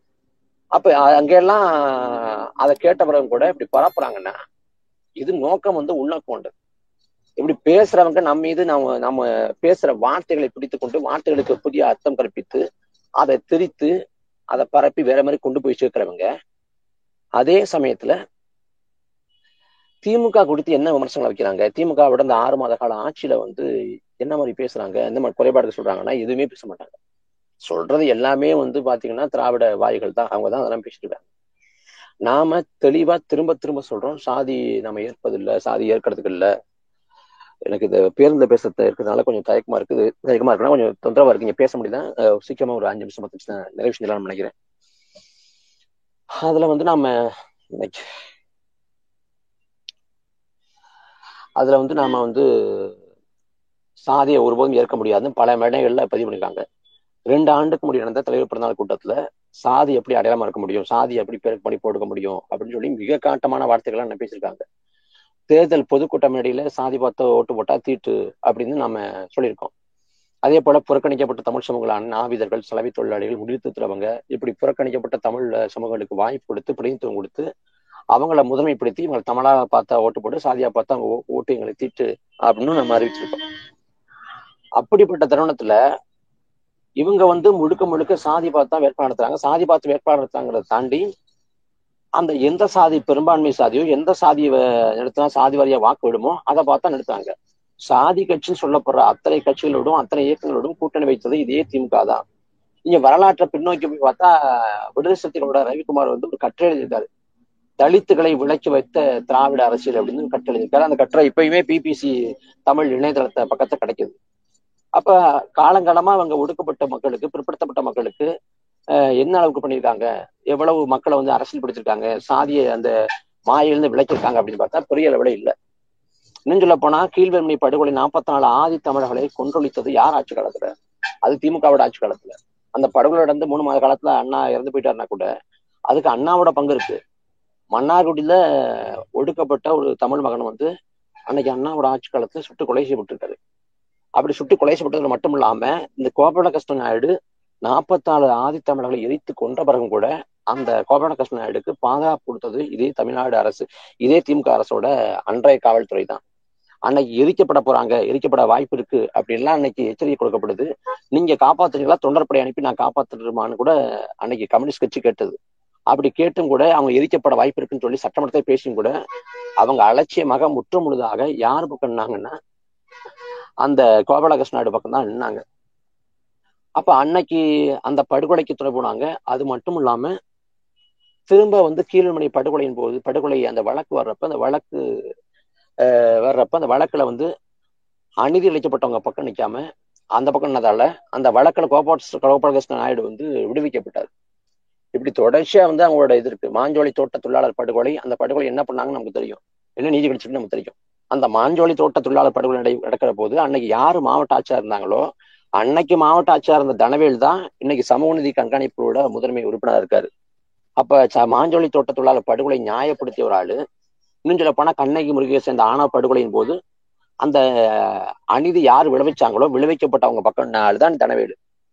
அப்படி காலங்காலமாக காலங்காலமாக சாதி அரசியல் பண்ணி, சாதி அரசியல் படுத்தி, சாதி இயக்கங்களை வளர்த்து விட்டு, சாதித்து வைத்து மக்களை துண்டாடி அதன் மூலமாக வாக்கு வேட்டையாடி ஆட்சி அதிகாரத்தை அனுபவித்துக் கொண்டிருக்கிற இந்த திராவிட கட்சி திமுக நம்மளை பார்த்து சாதி வரி தூற்றுவதெல்லாம் ஒரு காலத்துலயும் ஏற்படுதல்ல.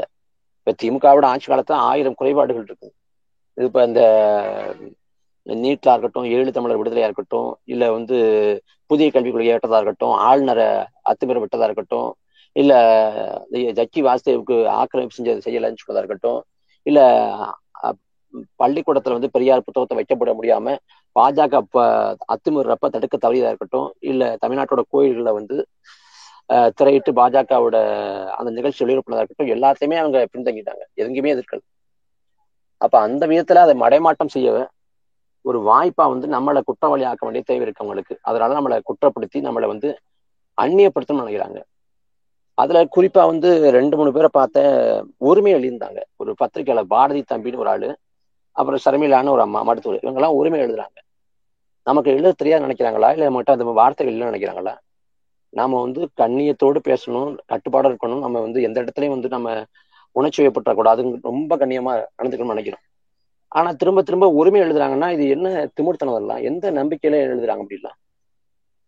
அப்ப நாம நாம இது போன்ற அவதூறுகளை எல்லாம் நம்ம என்ன சொல்றது, காலப்போக்கில் மறைஞ்சு போகும். யாரு நியாயத்தின் பக்கம் இருக்கா, யார் அநியாயத்தின் பக்கம் தெரியும். அதனால இந்து போன்ற அவதூறுகள் சீமான் எனும் பெரு நெருப்பால வீழ்த்தப்படும். நான் அண்ணன் பேசுறதுக்கு வழிவிட்டு நான் நிறுத்திக்கிறேன், இது நிறுத்திக்கலாம்னு நினைக்கிறேன். இதுக்கு பேருந்துல பே பேசுறப்ப கொஞ்சம் சரியா பேச முடியல, கொஞ்சம் இதா இருக்கிறதால அதான் மன்னிக்கணும். நான் இன்னொரு நாளைக்கு முழுமையா பேசுறேன். இப்ப அண்ணன் பேசட்டும், நான் வழிவிட்டு தயவு செய்றேன். மிக்க நன்றிங்கண்ணா. பயண சிரமங்களுக்கு இடையிலையும் பேசியதற்கு மிக்க நன்றிங்கண்ணா. அடுத்ததாக நாம் தமிழர் கட்சியினுடைய இளைஞர் பாசறை மாநில பொறுப்பாளர் அண்ணன் திருவன் செல்வமணி அவங்க பேசியிருக்காங்க. இறுதியாக அண்ணன் சாட்டை துரைமுருகன் அவர்கள் பேசி முடிக்க இருக்கிறாங்க.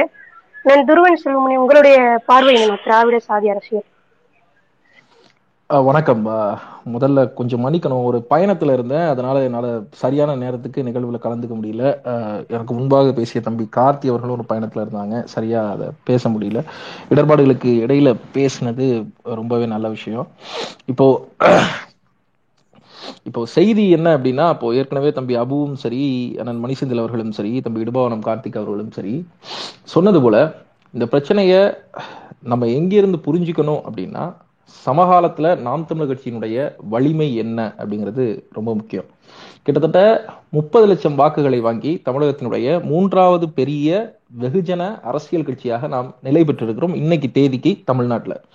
இந்த முப்பது லட்சம் வாக்குகளும் எப்படி வாங்கப்பட்டது அப்படின்னா, காசு கொடுக்காமல் வாங்கப்பட்டது, சாதிக்காக போடப்படாத ஓட்டுக்கள், மதத்திற்காக போடப்படாத ஓட்டுக்கள், முழுக்க முழுக்க நம்முடைய திட்டங்களை, ஆக்கப்பூர்வமான முன்னெடுப்புகளை மக்களிடத்தில் வைத்து மிக தீவிரமாக மக்களுக்காக களப்பணி செய்து தொடர்ச்சியாக கடந்த பத்தாண்டுகளுக்கு மேலாக தமிழகத்தினுடைய வாழ்வாதார முக்கிய போராட்டங்கள் அனைத்திலும் பங்கு பெற்று மக்களுடைய நம்பிக்கையை வெற்று தமிழ் தேசியம் என்கிற ஒரு அரசியல் தத்துவத்தை வெகுஜன அரசியல் தத்துவமாக மாற்றி அதன் மூலமாக மிக கடுமையாக உழைத்து நாம் அறுவடை செய்த முப்பது லட்சம் வாக்குகள், ஒவ்வொரு வாக்குமே மிகுந்த முக்கியத்துவம் வாய்ந்தது, மிகுந்த உன்னதமானது. இதுதான் இன்னைக்கு தேதியில நம்முடைய வலிமை. தமிழக அரசியலை பொறுத்த வரைக்கும் இந்த முப்பது லட்சம் வாக்குகள் அப்படிங்கிறது மிகப்பெரிய ஒரு எண்ணிக்கை. அதுவும் இந்த மாதிரியான கண்டிஷன் சப்ளை அதில் இருக்கிற போது உண்மையிலேயே அது மிகுந்த முக்கியத்துவம் வாய்ந்த மதிப்பு மிக்க வாக்குகள். அது அரசியல் சக்தியாக பரிணமிப்பதற்கான அத்தனை வாய்ப்புகளையும் பெற்ற வாக்குகள். இப்போ எதிரில் இருக்கிறவங்களுக்கு ஒரு தேவை இருக்கு, என்ன அப்படின்னா, தனக்கு எதிராக யார் இருக்கிறாங்களோ அவங்கள வீழ்த்தணும், அவங்களுடைய அரசியலை காலி செய்யணும், நாம் தான் இந்த மண்ணில் எப்பொழுதுமே ஆளணும் அப்படிங்கிற ஒரு தேவை யார் அந்த இடத்துல இருந்தாலுமே இருக்கும்.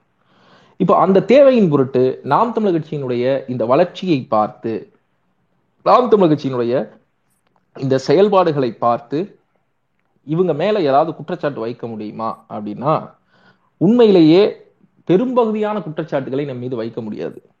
நம்ம வந்து ஊழல் செஞ்சிட்டோம் அப்படின்னு சொல்ல முடியாது, நம்ம சுடுகாட்டு கூரையில ஊழல் செஞ்சிட்டோம் அப்படின்னு சொல்ல முடியாது, நம்ம ஸ்பெக்ட்ரம் வழக்குல ஸ்பெக்ட்ரம்ல ஊழல் செஞ்சிட்டோம், அலைக்கற்றை ஊழல் செஞ்சிட்டோம் அப்படின்னு சொல்ல முடியாது, நம்ம வந்து பாலம் எடுக்கிறதுல கான்ட்ராக்ட் எடுத்து பல லட்சம் கோடிகளை இவங்க வந்து திருடிட்டாங்க அப்படின்னு சொல்ல முடியாது. அதே மாதிரி வீராணம் ஏரி ஊழல் சொல்ல முடியாது, முதல்ல இருக்குன்னு சொல்லி கூவ மாற்ற சுத்தப்படுத்துறதுக்கு லட்சக்கணக்கில் நிதி ஒதுக்கி அது திருடிட்டாங்க அப்படின்னு சொல்ல முடியாது. இந்த மாதிரி ஊழல் புகார்கள் எது ஒன்றும் நம்ம மீது சொல்ல முடியாது. அதே சமயம் இவங்க வந்து அராஜகம் செய்கிறாங்க, இவங்க வந்து காவல்துறையை வைத்து தமிழகத்தினுடைய ஜனநாயக போக்குகளை வந்து முடக்கிறாங்க, இப்படியெல்லாம் சொல்ல முடியாது. அதே சமயம் கட்ட பஞ்சாயத்து பண்ணிட்டாங்க, ரியல் எஸ்டேட் பண்ணிட்டாங்க, நிலத்தை அபகரிச்சிட்டாங்க, இப்படியெல்லாம் குற்றச்சாட்டுகள் சொல்ல முடியாது. ஏன்னா அந்த இடத்துக்கு நாம் இன்னும் உயரலை. சரி, அப்படி உயர்ந்து வரக்கூடிய, வளர்ந்து வரக்கூடிய ஒரு ஆற்றலை, ஒரு அரசியல் சக்தியை எப்படி வீழ்த்தலாம் அப்படின்னா, அவதூறுகளை பரப்பலாம். என்ன மாதிரியான அவதூறுகளை பறக்கலாம் பரப்பலாம் அப்படின்னா, தமிழக நிலத்துக்குள்ளாக ஆண்டாண்டு காலமாக, வரலாற்று காலம் தொட்டு மிக தீவிரமாக எதிர்க்கப்படுகிற இந்துத்துவ அரசியலுடைய முகமாக நாம் தமிழர் கட்சி செயல்படுகிறது அப்படின்னு கட்டுக்கதைகளை, பொய்யை பரப்பலாம். அதே சமயம் சாதியவாதிகள் இவர்கள் இவர்கள் சாதி பார்க்கக்கூடியவர்கள் அப்படின்னு ஒரு கட்டுக்கதையை, பொய்யை பரப்பலாம். இது ரெண்டும் எளிமையான வாய்ப்புகள் எதிரில் இருக்கிறவங்களுக்கு. இப்போ இந்த ரெண்டு வாய்ப்புகள்லாம் எதிரில் இருக்கக்கூடிய நபர்கள் வேலை பார்த்து கொண்டிருக்கிறார்கள். முழுக்க முழுக்க நம்முடைய அரசியலை, நம்முடைய அரசியல் எழுச்சியை கண்டு பொறாமைப்பட்டு நேர்மையாக, கருத்தியலாக, தர்க்கபூர்வமாக எதிர்ப்பதற்கான எந்த வாய்ப்பும் வழியுமற்று, இன்னும் சொல்லணும்னா வக்கற்று இந்த அவதூறுகளை நம் மீது பரப்புகிறார்கள். நாம் கவனிக்க வேண்டிய விஷயம் ஒன்று இருக்கு. இது எங்க தொடங்குது அப்படின்னா, அண்ணன் அவர்கள் முன்னாடியே சொன்னது போல, தம்பி கார்த்திக் சொன்னது போல, மன்னார்குடியில ஒரு உட்கட்சி கூட்டத்துல சாதி ஆணவ படுகொலை அப்படிங்கிறத குடிப்பெருமை கொலை அப்படின்னு தமிழ் படுத்தி சொல்லிடுறாரு. இங்க என்ன பெரிய சிக்கல் அப்படின்னா, அவர் தமிழ் படுத்தி அந்த விஷயத்த சொன்னதுனால என்ன விளைவு ஏற்பட்டுச்சு? இந்த சாதி ஆணவ படுகொலை அப்படிங்கிறதுல இத்தனை ஆண்டு காலமாக இந்த திராவிட அரசியல் கட்சிகளுடைய ஆட்சியில தொடர்ச்சியாக நடந்து கொண்டிருக்கிறது.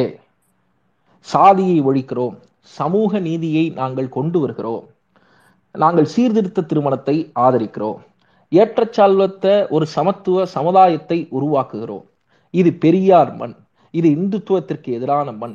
நாங்கள் இந்துத்துவத்திற்கு எதிரானவர்கள், நாங்கள் ஆரிய ஆதிக்கத்திற்கு எதிரானவர்கள், இப்படியெல்லாம் பேசி இந்த நிலத்துக்குள்ளாக ஆட்சி அதிகாரத்திற்கு வந்தார்களே இந்த திமுக, அதனுடைய கிளையான அதிமுக, இந்த இருபெரும் திராவிட கட்சிகளுடைய ஆட்சி காலத்தில் தான், இந்த அறுபது ஆண்டு காலத்தில் தான் இந்த சாதிய ஆணவ படுகொலைகள் நிகழ்கிறது. மாறாக இந்த சாதி ஆணவ படுகொலையை குடி பெருமை கொலை என்று சீமான் சொன்னதால் இது நிகழல அப்படிங்கிறது இங்க ரொம்ப முக்கியமான ஒரு விஷயம், கவனிக்க வேண்டிய ஒரு விஷயம். சரி, இந்த குடி பெருமை கொலை அப்படின்னு சொன்ன பிறகு இதை இப்போ சமகாலத்துல இந்த தமிழ்நாட்டிற்குள்ள முற்போக்குவாதிகள்னு சொல்லிக் கொள்ளக்கூடியவர்கள், முகத்திரையை அணிந்திருப்பவர்கள், மூன்றாம் தரமான வேலை பார்ப்பவர்கள், நடுநிலையாளர்கள் என்று தங்களை சொல்லிக் கொள்பவர்கள், மூன்றாம் தரமான ஊடகங்கள் நடத்தக்கூடியவர்கள், யூடியூப் சேனல் நடத்தக்கூடியவர்கள், சில அரசியல் கட்சியினுடைய முக்கிய பிரமுகர்கள், அத்தனை பேருமே சமூக செயற்பாட்டாளர்கள் என்று சொல்லிக் கொள்கிற அத்தனை பேருமே அந்த பதினைந்து பதினைந்து நொடிகளுக்கான அந்த ஒரு காணொளியை மட்டும் பார்த்துவிட்டு சீமான் மீதும் அண்ணன் சீமான் அவர்கள் மீதும் நாம் தமிழர் கட்சியின் மீதும் இத்தகைய அவதூறை வன்மத்தை கைக்கிக் கொண்டிருக்கிறார். உண்மையிலேயே நமக்கு அடிப்படையில் எழுற ஒரு கேள்வி என்னன்னா, இவங்களுக்கு அறிவு இருக்கா இல்லையா? அறிவு இருக்கா இல்லையா? அந்த ஒரு மணி நேர பேச்சை இவங்க முழுசா பார்த்தாங்களா இல்லையா? அதுலயே சொல்றார், அந்த அந்த பதினஞ்சு நொடிக்குள்ளாகவே சொல்கிறார், சாதி என்பது தமிழ் இல்லை, தமிழனுக்கு சாதி இல்லை என்று சொல்கிறார். சாதி இல்லை என்று சொல்லக்கூடிய ஒருவர் எப்படி சாதி ஆணவ படுகொலை ஆதரிப்பார் அப்படிங்கிறது மிக முக்கியமான ஒரு கேள்வி. அங்கேயே அது உடைஞ்சு போயிடுது. எத்தனையோ முறை எத்தனையோ மேடைகள்ல இந்த சாதி ஆணவ படுகொலை படுகொலையை குறித்து அண்ணன் சீமான் அவர்கள், அவருடைய தம்பிகள், தங்கைகள் மிக தீர்க்கமாக பேசியிருக்கிறார்கள். களச்சேடுபாடுகள் இருந்திருக்கிறது. கடந்த காலங்களில் நிகழ்ந்த ஆணவ படுகொலைகளுக்காக நாம் போராட்டங்கள் செய்திருக்கிறோம், அறிக்கைகள் கொடுத்திருக்கிறோம்.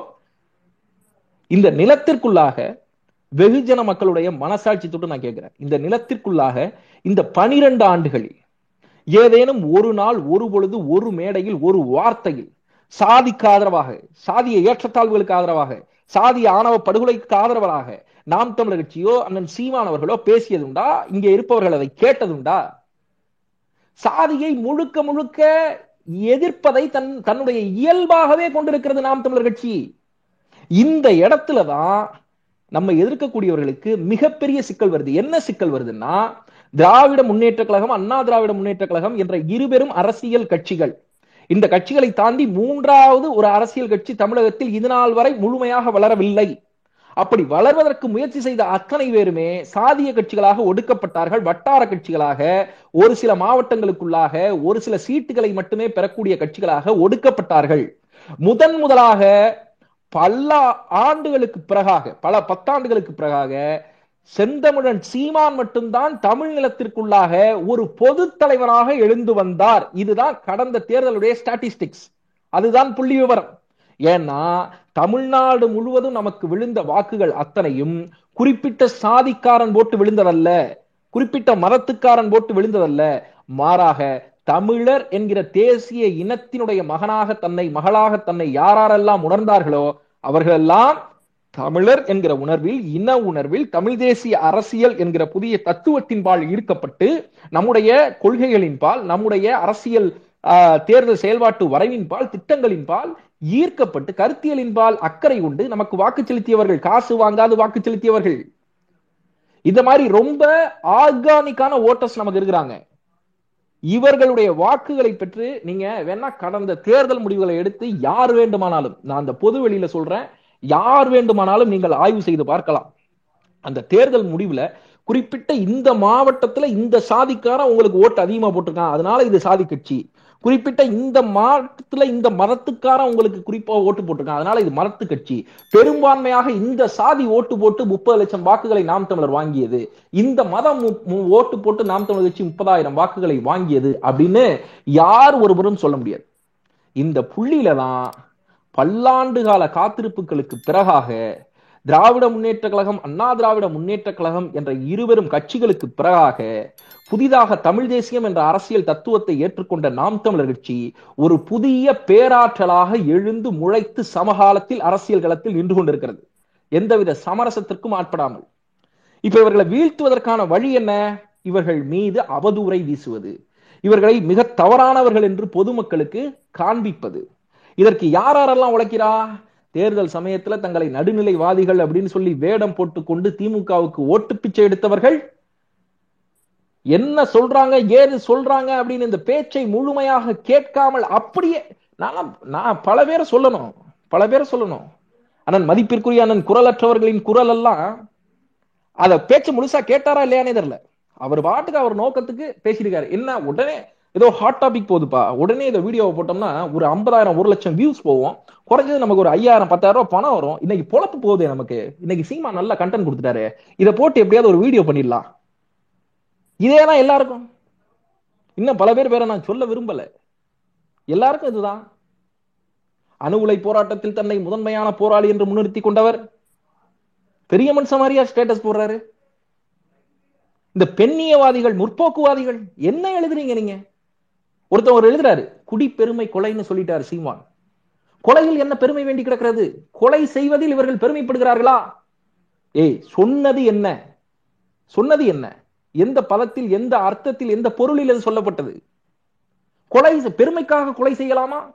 அப்படின்னா நீ கௌரவத்திற்காக கொலை செய்யலாமா? கௌரவ கொலைன்னு சொல்லும் போது இதனை கேட்டியா? ஆணவ கொலைன்னு சொல்லும் போது நீ கேட்டியா? ஆணவத்திற்காக கொலை செய்யலாமா? அப்ப இந்த கேள்வியை கேட்டியா? மொழி அதை தமிழ்படுத்தி சொல்லும் போது அந்த அந்த வார்த்தைகளை வைத்து விளையாடுறது, அதுல உள்ளர்த்தம் என்ன, நாம் அதுக்கு எதிராக இருந்திருக்கோமா ஆதரவா இருந்திருக்கோமா, எது ஒன்றுமே கிடையாது. இந்த நிலத்திற்குள்ளாக நம்மை பார்த்து கை நீட்டி பேசுகிறவர்கள், ஸ்டேட்டஸ் போடுறவங்க, காணொளி வெளியிடுறவங்க, இந்த சாதியை ஊன்றி வளர்க்கச் செய்வதில் வளரச் செய்வதில் சாதிய சண்டைகளை மூட்டிவிட்டதில் சாதிய அரசியலை ஊக்குவித்ததில் பெரும்பங்கு வகிக்கக்கூடிய இந்த திராவிட முன்னேற்ற கழகம் அண்ணா திராவிட முன்னேற்ற கழகத்தை பார்த்து இவருடைய கைகள் என்றைக்காவது நீண்டதுண்டா? அம்பேத்கரை இந்த முற்போக்குவாதிகள் படித்திருப்பார்கள் என்றால், இந்த ஊடகவியலாளர்கள் குரலற்றவரின் குரல்களுக்கு உண்மையிலேயே அம்பேத்கர் அவருடைய மனசாட்சியை தொற்றிருப்பார் என்றால், அம்பேத்கர் என்ன சொன்னாரு என்ன சொன்னாரு சாதிகளின் தொகுப்பு தான் இந்து மதம், சாதியை இந்து மதம் அடைகாக்கிறது, வர்ணாசிர தர்மங்கள் மதத்தை அடைகாக்கிறது, இந்த நாட்டினுடைய அமைப்பு முறை அந்த வர்ணாசிர தர்மங்களை அடைகாக்கிறது, இந்து மதத்தை ஒழிக்காது சாதியை ஒழிக்க முடியாது. அம்பேத்கர் சொன்னது உண்மையா பொய்யா? உண்மையா பொய்யா? இந்து மதம் சாதிகளுடைய தொகுப்பு என்றால் இந்து மதம் தான் இந்த நிலத்திற்குள்ளாக நிகழ்கின்ற அத்தனை கேடுகளுக்கும் ஆதார புள்ளி என்றால், அந்த இந்து நான் இல்லை என்று லட்சக்கணக்கான மக்களை திரட்டி வைத்துக் கொண்டு பொது வெளியில் பேரறிவிப்பு செய்கின்ற சீமான் சாதிக்கு எதிரானவரா? அல்லது தொண்ணூறு சதவீதம் எங்கள் கட்சியில் தான் இந்துக்கள் இருக்கிறார்கள் என்று பேசக்கூடிய ஸ்டாலின் சாதிக்கு எதிரானவரா? இந்த கேள்வியை ஸ்டாலினை பார்த்து என்னைக்காவது ஒரு நாள் இந்த குரலற்றவரின் குரல் இன்னும் உருட்டக்கூடிய எத்தனையோ அந்த நடுநிலை ஊப்பிக்கள் இருநூறு ரூபாய்க்கு உருட்டக்கூடியவர்கள் கேட்டதுண்டா? இது என்ன மூன்றாம் தரமான சார்பு நிலை? இது நியாயத்தை பேசு, நியாயத்தை பேசு, நியாயத்தை பேசணும் இல்லையா? நீங்கள் எந்த இந்து மதத்தை எதிர்ப்பதாக சொல்கிறீர்களோ, எந்த இந்து பாசிசத்தை எதிர்ப்பதாக சொல்கிறீர்களோ, எந்த மதம் சாதியினுடைய கூடாரமாக இருக்கிறதோ அந்த மதத்தை அந்த சாதியை எதிர்ப்போம் என்று சொல்கிறீர்களோ, அந்த மதத்தினுடைய முகமாக இருக்கக்கூடிய காஞ்சி காமகோடி பீடாதிபதி ஜெகத்குரு ஸ்ரீ சங்கராச்சாரியார் சுவாமிகளுடைய வழித்தோன்றல் சேந்திரர் அவர் காலில் விழுந்து கும்பகோணத்தினுடைய சாக்கோட்டை எம்எல்ஏ அன்பு, உங்க எம்எல்ஏ திமுக எம்எல்ஏ காலில் விழுந்து பல்ட்டி அடிச்சு ஆசீர்வாதம் வாங்கினாரே, பழம் வாங்கி வந்தாரே, எவன் ஒருத்தனாவது இந்த நடுநிலைவாதிகள் கேட்டதுண்டா? கேட்டதுண்டா? என்னங்க ஆண்டாண்டு காலமாக ஆரிய எதிர்ப்புல இருக்கிறோம், வளர்ந்த கட்சி, இது அவர் காலில் போய் விழுவுறீங்களே, வெக்கமா இல்ல உங்களுக்கு அப்படின்னு கேட்டதுண்டா? நடவடிக்கை எடுத்ததுண்டா? எடுத்ததுண்டா? எவ்வளவு பொய், எவ்வளவு பித்தலாட்டம்! இப்ப தொடங்கியதா அது? இப்ப தொடங்கியதா? ஆயிரத்தி தொள்ளாயிரத்தி நாற்பத்தி ஒன்பதுல தி திராவிட முன்னேற்ற கழகம் தொடங்குது, தொடங்கப்படுது. அறிஞர் அண்ணா தொடங்கி வைக்கிறார். அந்த காலத்துல அந்த கட்சியில மிக முக்கியமான கேடர் சத்தியவாணி முத்து. எங்க வீட்டுக்கு பக்கத்துல தான் அவங்க வீடு இருக்குது. அந்த சத்தியவாணி முத்து கர்ப்பிணியாக இருந்த போதும் திராவிட முன்னேற்ற கழகத்தினுடைய போராட்டங்களில் பங்கெடுத்து சிறைக்கு சென்ற கர்ப்பிணியாக எண்ணற்ற தியாகங்களை செஞ்சவங்க. அண்ணாதுரை இறப்புக்கு பிறகாக எதற்கு சத்தியவாணிமுத்து திமுக விட்டு வெளில போனாங்க? வெளியில போகும்போது என்ன சொல்லிட்டு வெளியில போனாங்க? வெளியில போய் ஏன் தாழ்த்தப்பட்டவர்கள் முற்போக்கு கழகம் ஒரு இயக்கத்தை ஆரம்பிச்சாங்க? சத்தியவாணி முத்து வெளியில் செல்கிற போது, பட்டியல் சாதியினை சேர்ந்த சத்தியவாணி முத்து அவர்கள் வெளியிலே செல்கிற போது பட்டியல் சாதியினருக்கு திமுகவில் மரியாதை இல்லை என்று சொல்லிவிட்டு தானே வெளியில போனாங்க. ஆயிரத்தி தொள்ளாயிரத்தி ஐம்பத்தி ஒன்பது சென்னையினுடைய மாநகராட்சி தேர்தல், அந்த தேர்தலில் முதன் முதலாக திமுக வெற்றி பெறுது. வெற்றி பெற்று ரிப்பன் மாளிகையை கைப்பற்றாங்க. அறிஞர் அண்ணாதுரை பேசுறாரு, ரிப்பன் மாளிகையை கைப்பற்றி விட்டோம், ரிப்பன் கோட்டையை கைப்பற்றி விட்டோம், பக்கத்திலே இருக்கிற செயின்ட் ஜார்ஜ் கோட்டையை கைப்பற்றுவதற்கு நீண்ட நாட்கள் ஆகாது அப்படின்னு பேசினாரா இல்லையா? அண்ணா பேசினார்ல. அந்த ரிப்பன் கோட்டையை நீங்கள் வெல்வதற்கு, மாநகராட்சி தேர்தலிலே வெல்வதற்கு காரணமாக இருந்தது யார்? இருந்தது யாரு? பருதி, இளம் பருதி, சாமி. எங்க போனாங்க அவங்க எல்லாம்? எதுக்கு உங்க கட்சி விட்டு வெளில போனாங்க? வெளில போகும்போது என்ன சொல்லிட்டு போனாங்க? வி பி துரைசாமி சமீபத்தில் போனாரு, என்ன சொல்லிட்டு போனாரு? சாதிய குற்றச்சாட்டு வச்சுட்டு போலையா? உங்களுடைய தயாநிதி மாறன் எங்களை தலைமைச் செயலர் தாழ்த்தப்பட்டவர் போல நடத்துகிறார் அப்படின்னு பேசினார். அவருடைய எண்ண ஓட்டம் என்ன? தலித்துகளுக்கு நீதிபதி பதவி நாங்கள் போட்ட பிச்சைன்னு பேசினாரு. உங்க ஆர் எஸ் பாரதி அவருடைய நிலைப்பாடு என்ன? நெஞ்சில திராணி இருக்காது கேட்கறதுக்கு இந்த நடுநிலையாளர்களுக்கு. திமுக பார்த்து நீ என்ன நடுநிலையாளர்? நீ என்ன நடுநிலையாளர்? நீ எழுபத்தி ரெண்டு வருஷம் ஆச்சு திமுக தொடங்கி. எழுபத்தி ரெண்டு வருஷம் இந்த எழுபத்தி ரெண்டு வருஷத்துல திமுக முக்கியமான பதவி தலைவர், பொதுச் செயலாளர், பொருளாளர், இந்த மூன்று பதவியில இந்த எழுபத்தி ரெண்டு வருஷத்துல ஒரு நாள், ஒரு பொழுது, ஒரு பட்டியல் சாதியை சார்ந்தவரை நீங்கள் அமர வைத்தது உண்டா? பிறகு என்ன நீ சமூக நீதி? நீங்க என்ன திமுக என்ன சமூக நீதி பேசுறது? என்ன ஈர வெங்காயம் பேசுறது? இது என்ன சமூக நீதி திமுகவினுடையது?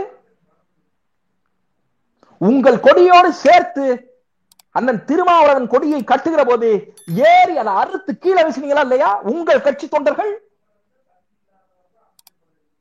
உங்கள் தொண்டர்களை ஒழுங்கா வழிநடத்த முடியுதா? வழிநடத்த முடியுதா? யார் இங்க சாதியவாதி? யார் சாதியவாதி? இப்போ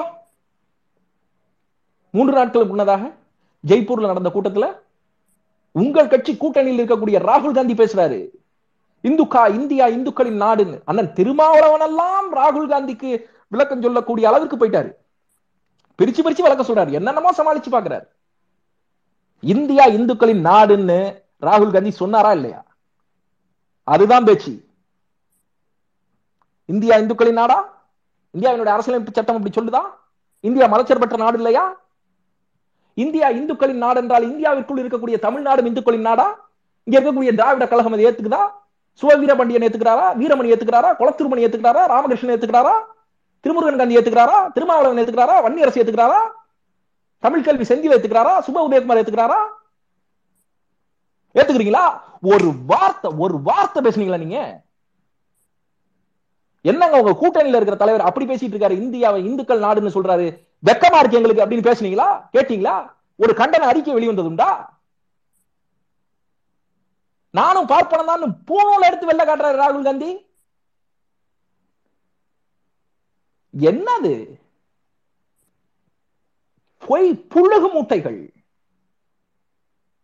கருத்தியலாக யுத்தம் செய்ய தெரியாதவர்கள், பேச தெரியாதவர்கள், பேசவே தெரியாதவங்க. இதே அண்ணன் வன்னியரசு அவர்கள் தொலைக்காட்சியில் உட்கார்ந்து பேசினாரா இல்லையா? நீங்களெல்லாம் பொது தொகுதிக்கு ஆசைப்படலாம் என்று கலைஞர் கருணாநிதி கேட்கிறார் எங்களை பார்த்து. நீங்களெல்லாம் பொது தொகுதிக்கு ஆசைப்படலாமா அப்படின்னு கேட்டார். அதை சொன்னவர் தான் இன்னைக்கு வரிசையா ஸ்டேட்டஸ் போட்டுட்டு இருக்காரு. இதே வார்த்தைகள் அண்ணன் வன்னியரசு வாயிலிருந்து வந்ததா இல்லையா? பொது வீதியில் ஒருவன் நடக்கக்கூடாது என்று தடை செய்வதற்கும், பொது குளத்தில் நீ நீர் எடுக்க கூடாது என்று தடை செய்வதற்கும், சாதியை காரணம் காட்டி பொது வழியில் நீ பிணத்தை எடுத்துக்கொண்டு போகக்கூடாது என்று சொல்வதற்கும், நீ பொது தொகுதிக்கு ஆசைப்படலாமான்னு கேட்டதுக்கும் என்ன வித்தியாசம் இருக்கு? என்ன வித்தியாசம் இருக்கு? என்ன எல்லாரும் ஒன்னா சேர்ந்து உட்கார்ந்து திமுக அப்படியே முட்டு கொடுத்து தூக்குறீங்களா? அதுக்குதான் பேமெண்ட் வாங்குறீங்களா? எல்லாருமே வரலாறை தோண்டி எடுத்து பேசணும்னா திமுக சாதிய மனநிலையில் செய்த அத்தனையும் புட்டு புட்டு வைக்க வேண்டி வரும். அத்தனையும் புட்டு புட்டு வைக்க வேண்டி வரும். ராகுல் காந்தியை கேட்டீங்களா? நீங்க சொல்லுங்க. மோடியே எதிர்க்கிறீங்களே, பிஜேபி இந்துத்துவ பாசிச அமைப்பு, அது வந்து இந்த நிலத்துக்குள்ளாக இந்துத்துவத்தை ஊடுருவ வைத்து விடும், அதனால நாங்க மோடியை எதிர்க்கிறோம். சரிதான். ஆனால் அந்த இந்துத்துவத்தை, ஆர் எஸ் எஸ் ஐ, பாரதிய ஜனதா கட்சியை, இந்து மகாசபையை பெற்று போட்ட தாய் அது இதே காங்கிரஸ் இல்லையா?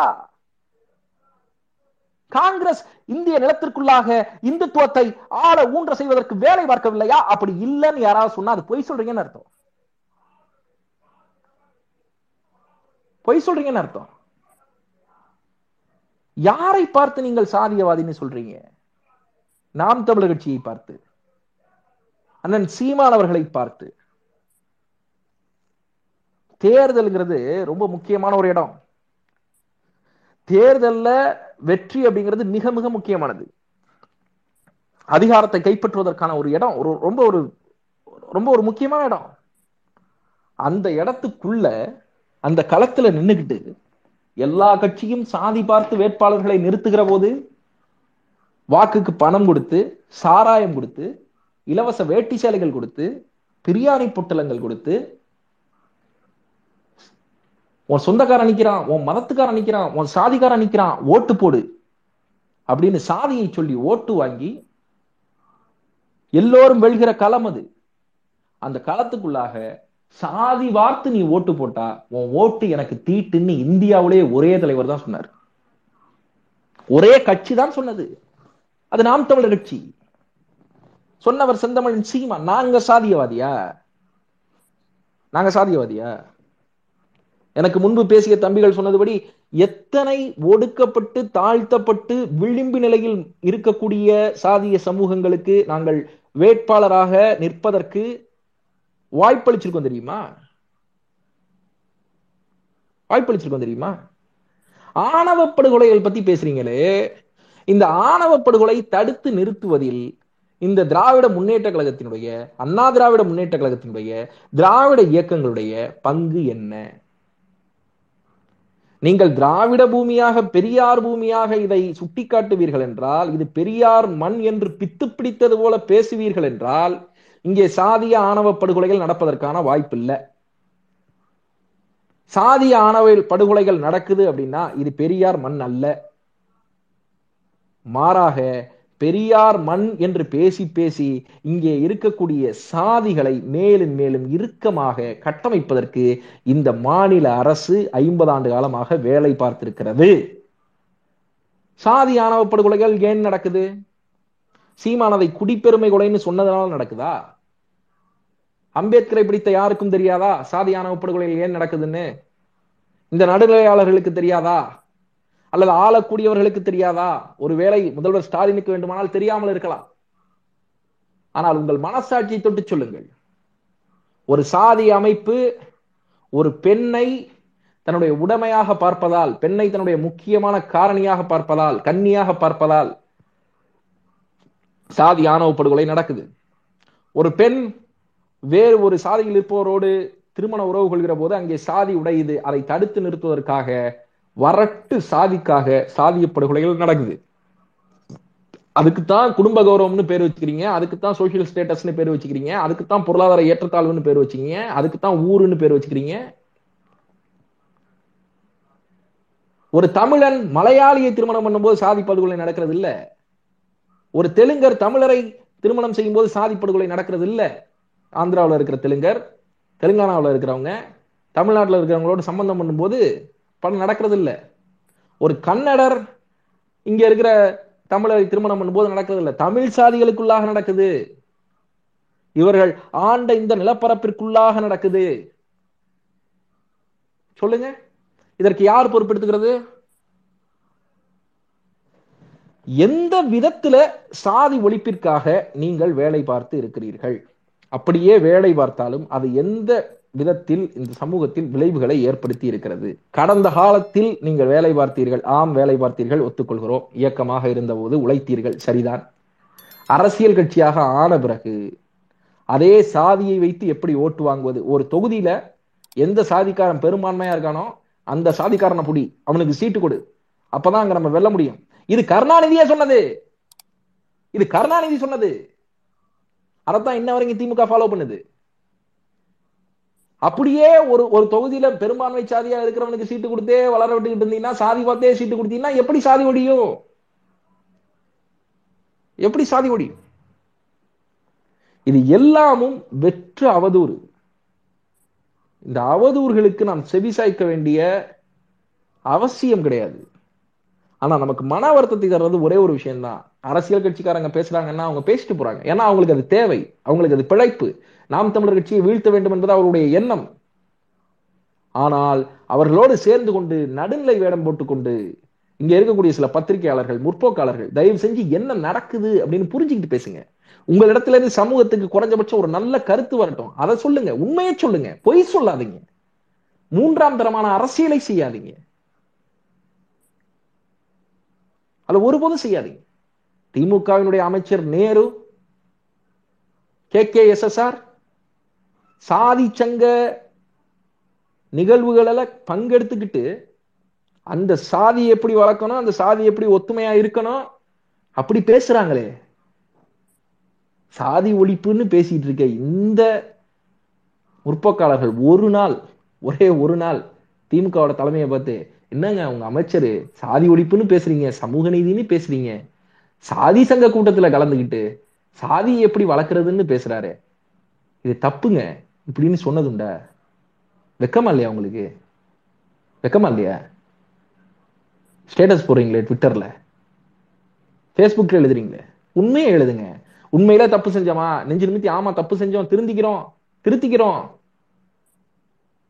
ஆனா தப்பு செய்யாமல், தவறு செய்யாமல் இவனை தவறானவன் என்ற அடையாளம் காட்டுவதற்கான வேலையை ஒருபோதும் பார்க்காதீர்கள். இந்துத்துவத்திற்கு ஆதரவான அத்தனை பேருமே சாதிக்கு ஆதரவானவன் தான். ஆனால் இந்த நேரத்துக்குள்ள யார் இந்துத்துவத்திற்கு ஆதரவானவர்கள் அப்படிங்கிற கேள்வி இருக்கு. இந்துக்கள் இல்லைன்னு சொல்ற நான் இல்ல இந்துத்துவத்துக்கு ஆதரவானவன், நான் இந்துக்கள் தான் தொண்ணூறு சதவீதம் என் கட்சியில இருக்கிறாங்க அப்படின்னு சொல்ற திமுக தான் இந்துத்துவத்திற்கான ஆதரவானவர்கள். இந்துத்துவத்தினுடைய வலிமையான அரசியல் முகமான பாரதிய ஜனதா கட்சி, அந்த பாரதிய ஜனதா கட்சி இந்திய நாட்டை முழுமையாக ஐந்து ஆண்டுகள் ஆள்வதற்கு முட்டு கொடுத்து தூக்கி நிறுத்தியது இந்த திமுக. அந்த திமுக கொடுத்த ஆதரவில் தான் முழுமையாக ஐந்து ஆண்டுகள் இந்திய பெருநிலம் முழுவதும் பாரதிய ஜனதா கட்சி ஆண்டது. அப்படி ஆளுகிற காலகட்டத்தில் தான் இந்தியா முழுவதும் தன்னுடைய கிளையை வலிமைப்படுத்தியது. R S S Sangh Parivar அமைப்புகள் வலிமைப்பட்டது. அத்தனைக்கும் காரணம் கலைஞர் கருணாநிதி. ஒரு நாள் கேள்வி கேட்டதுண்டா? ஒரு நாள் உங்க மனசாட்சி தொட்டு சொல்லுங்க. நீங்க நீங்க இன்னைக்கு பேசுறீங்களா சீமான் சாதியவாதின்னு? கேட்டதுண்டா? கேள்வி கேட்டதுண்டா? இப்போ சமகாலத்துல ஆர் எஸ் எஸ் திட்டங்கள், இல்லம் தேடி கல்வின்னு ஒரு மாபாதக திட்டம், மாபாதக திட்டம். படித்தவர்கள், அறிவுடையவர்கள், பேராசிரியர்கள் அத்தனை பேர் எதிர்க்கிறாரு, எதிர்க்கிறாங்க. கி வீரமணி அவர்கள் ஏதோ அதிசயமா எதிர்த்துட்டாங்க. அதை செயல்படுத்தது விடாப்பிடியாக ஒரு காலில் நின்று திமுக செயல்படுத்துகிறது. எத்தனை பேர் எதிர்த்து கேள்வி கேட்டீங்க? எத்தனை பேர் விவாதம் வச்சீங்க? எத்தனை பேர் எதிராக பேசுனீங்க? இது புதிய கல்விக் கொள்கையினுடைய அங்கம். இது இன்ஃபார்மல் எஜுகேஷனல் சிஸ்டம். புதிய கல்விக் கொள்கை இன்ஃபார்மல் எஜுகேஷனல் சிஸ்டத்தை தான் வலியுறுத்துறது. ஸ்கூலுக்கு போகாமே டிகிரி வாங்கலாம், எங்க வேணாலும் உட்கார்ந்து படிக்கலாம். ஒரு ஃபார்மல் ஸ்ட்ரக்சருக்குள்ள இருக்கக்கூடிய கல்வி முறையை இந்தியாவினுடைய மதிப்பு வாய்ந்த இத்தனை மக்களை மேம்படுத்தி மேலே இழுத்து வந்த, பொருளாதாரத்தில் அவர்களை மேம்படுத்தி மேல் நோக்கி தள்ளிய, சாதி இழிவுகளில் இருந்து அவர்களை வெளியில் எடுத்த, பெயர்த்தெடுத்த இந்த கல்வி முறையை சிதைக்க பார்க்கிறது மத்திய அரசு, ஒன்றிய அரசு. புதிய கல்விக் கொள்கை, இல்லம் தேடி கொள்கை, இல்லம் தேடி கல்வி, அதை எதிர்த்தீங்களா? இதனுடைய ஆபத்து உங்களுக்கு தெரியாதா? எத்தனை பேர் கேள்வி கேட்டீங்க? புதிய கல்விக் கொள்கையினுடைய சிறந்த அம்சங்களை நாங்கள் செயல்படுத்துவோம்னு சொல்றாரு கல்வி அமைச்சர். எத்தனை பேர் கேள்வி கேட்டீங்க? கடந்த காலங்களில் புதிய கல்விக் கொள்கையில நல்லதே ஒண்ணுமில்லைன்னு பேசுறாங்களே திமுக, இப்ப பேசுறது இப்ப பேசுறது பொய்யா, அப்ப பேசுறது பொய்யா? எது பொய்? இந்த மரபுண்டா? ஆளுநர் தலைமைச் செயலரை அழைத்து கேட்கக்கூடிய இந்த மரபுண்டா?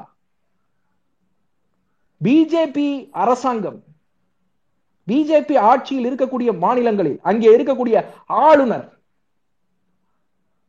அப்படி ஒரு மாநில முதல்வரை பார்த்து கேட்டு விட முடியுமா? அந்த மாநில முத அந்த மாநில ஆளுநரை அந்த மாநிலத்துக்குள்ள வச்சிருப்பாங்களா?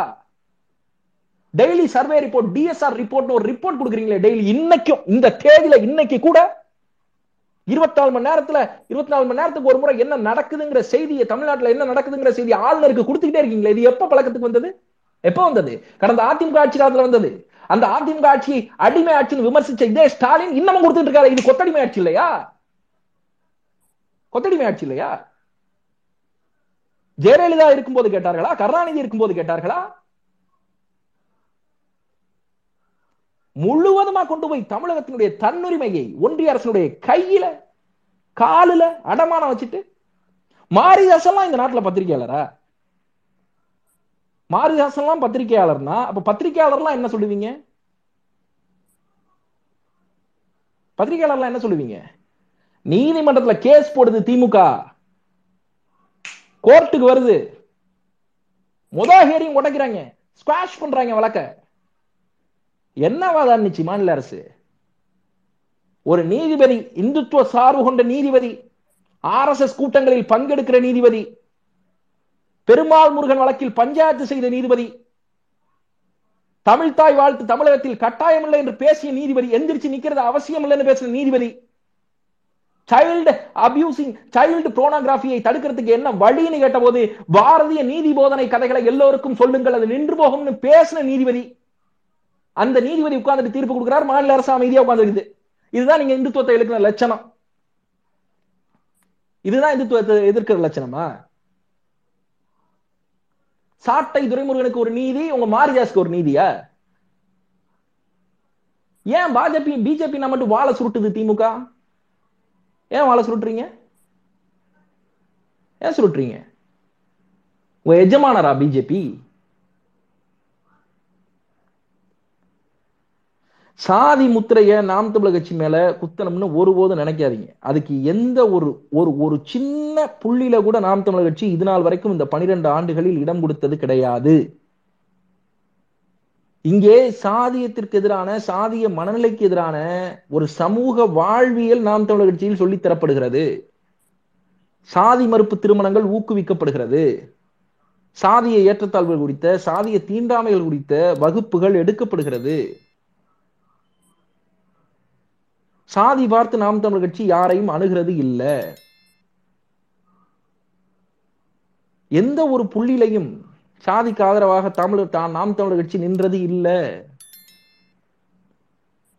இவங்களுக்கு இன்னொரு பிரச்சனை இருக்கு. இந்த நடுநிலையாளர்கள் யாராவது ஸ்டேட்டஸ் போட்டுக்கிட்டு இருப்பாங்க, சாதி தன் பேருக்கு பின்னாடி சாதி பேரை போட்டுக்கிட்டு சாதி வழிதான் தமிழ் தேசியத்தை அமைக்க முடியும்னு பேசிக்கிட்டு, அதுக்கு குடி வழின்னு பேர் வச்சுக்கிட்டு அவங்க அவங்க கருத்தை பேசுறாங்க. அவங்களுக்கு எதுல நம்பிக்கை இருக்கோ, அவங்க அதை எப்படி செய்ய முடியும், சாத்தியப்படுத்த முடியும்னு அவங்க நினைக்கிறாங்களோ, அவங்க அவங்க கருத்தை பேசிக்கிட்டு இருக்கிறாங்க. ஜனநாயகத்தில் எல்லா கருத்தும் இருக்கத்தான் செய்யும். ஆனால் நாம் தமிழர் கட்சி பேசுதா? நாம் தமிழர் கட்சியினுடைய கொள்கை ஆவணம் சொல்லுதா? அண்ணன் செந்தமிழன் சீமான் அவர்கள் சாதிக்கு ஆதரவாக பேசுறாங்களா? அல்லது கட்சியினுடைய முக்கிய பொறுப்பாளர்கள் சாதிக்கு ஆதரவாக சாதி பேரை பேரு பின்னாடி போட்டுக்கிட்டு பேசுறாங்களா? எது? அவங்க வேற, நாம் தமிழர் கட்சி வேற, சம்பந்தம் கிடையாது ரெண்டு பேருக்கும். நாம் தமிழர் கட்சி என்பது ஒரு வெகுஜன அரசியல் மக்கள் இயக்கம். ஆண்டாண்டு காலமாக அரங்கங்களுக்குள்ளாக, ஜோல்நாப்பைகளுக்குள்ளாக முடங்கி கிடந்த தமிழ் தேசிய அரசியலை முதன் முதலாக இந்த நிலத்திற்குள்ளாக வெகுஜன அரசியல் கட்சியாக மாற்றி, வெகுஜன இயக்கமாக மாற்றி, முப்பது லட்சம் வாக்குகளை உள்ள தூய்மையோடு நேர்மையாக அறுவடை செய்த சத்தும் வித்தும் மிக்க ஒரு அரசியல் கட்சி. இந்த அரசியல் கட்சியோடு அவங்கள ஒப்பிடக்கூடாது. அவங்க அவங்களுக்கு தெரிஞ்சதை பேசிட்டு இருப்பாங்க. நீ அவங்களோட போய் இங்க பாரு நாம் தமிழர் கட்சிக்காரங்க எப்படி ஸ்டேட்டஸ் போடுறாங்க, இங்க பாரு, நீ தேடி பாரு, உறுப்பினர்கிட்ட கூட இருக்காது யார்ட்டையும். நாம் தமிழர் கட்சி உறுப்பினர்கிட்ட இருக்காது. ஏன் கட்சி அதை அனுமதிக்கலப்பா? கொள்கையான அனுமதிப்பலப்பா? கட்சியினுடைய மைய நீரோட்ட சிந்தனை போக்க அதை அனுமதிக்கலப்பா? நீ என்னப்பா சாதியவாதி எங்களோட சேர்த்துக்கிட்டு இருக்க?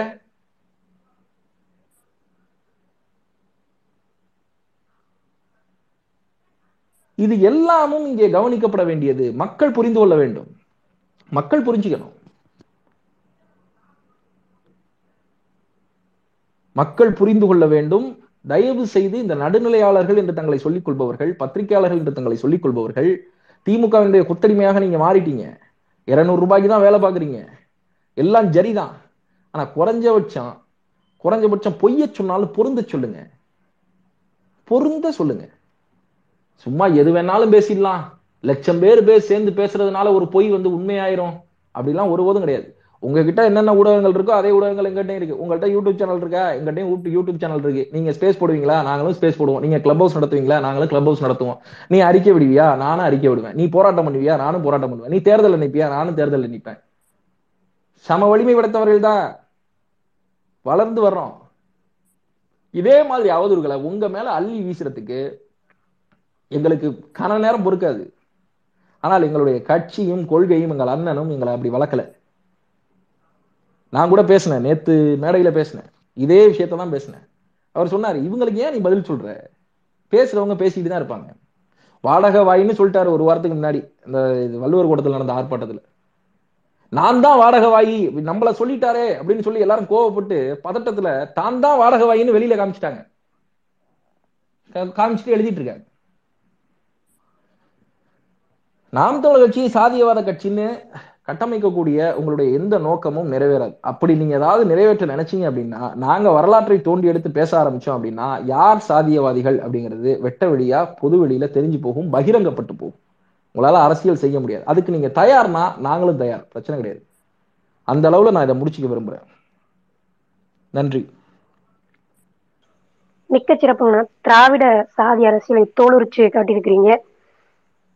திராவிட கட்சிகளுக்கும் வாடகை வாயர்களுக்கும் பதில் சொல்லாத அளவுக்கு கேள்விகள் எழுப்பியிருக்கீங்க. மிக்க நன்றிங்க.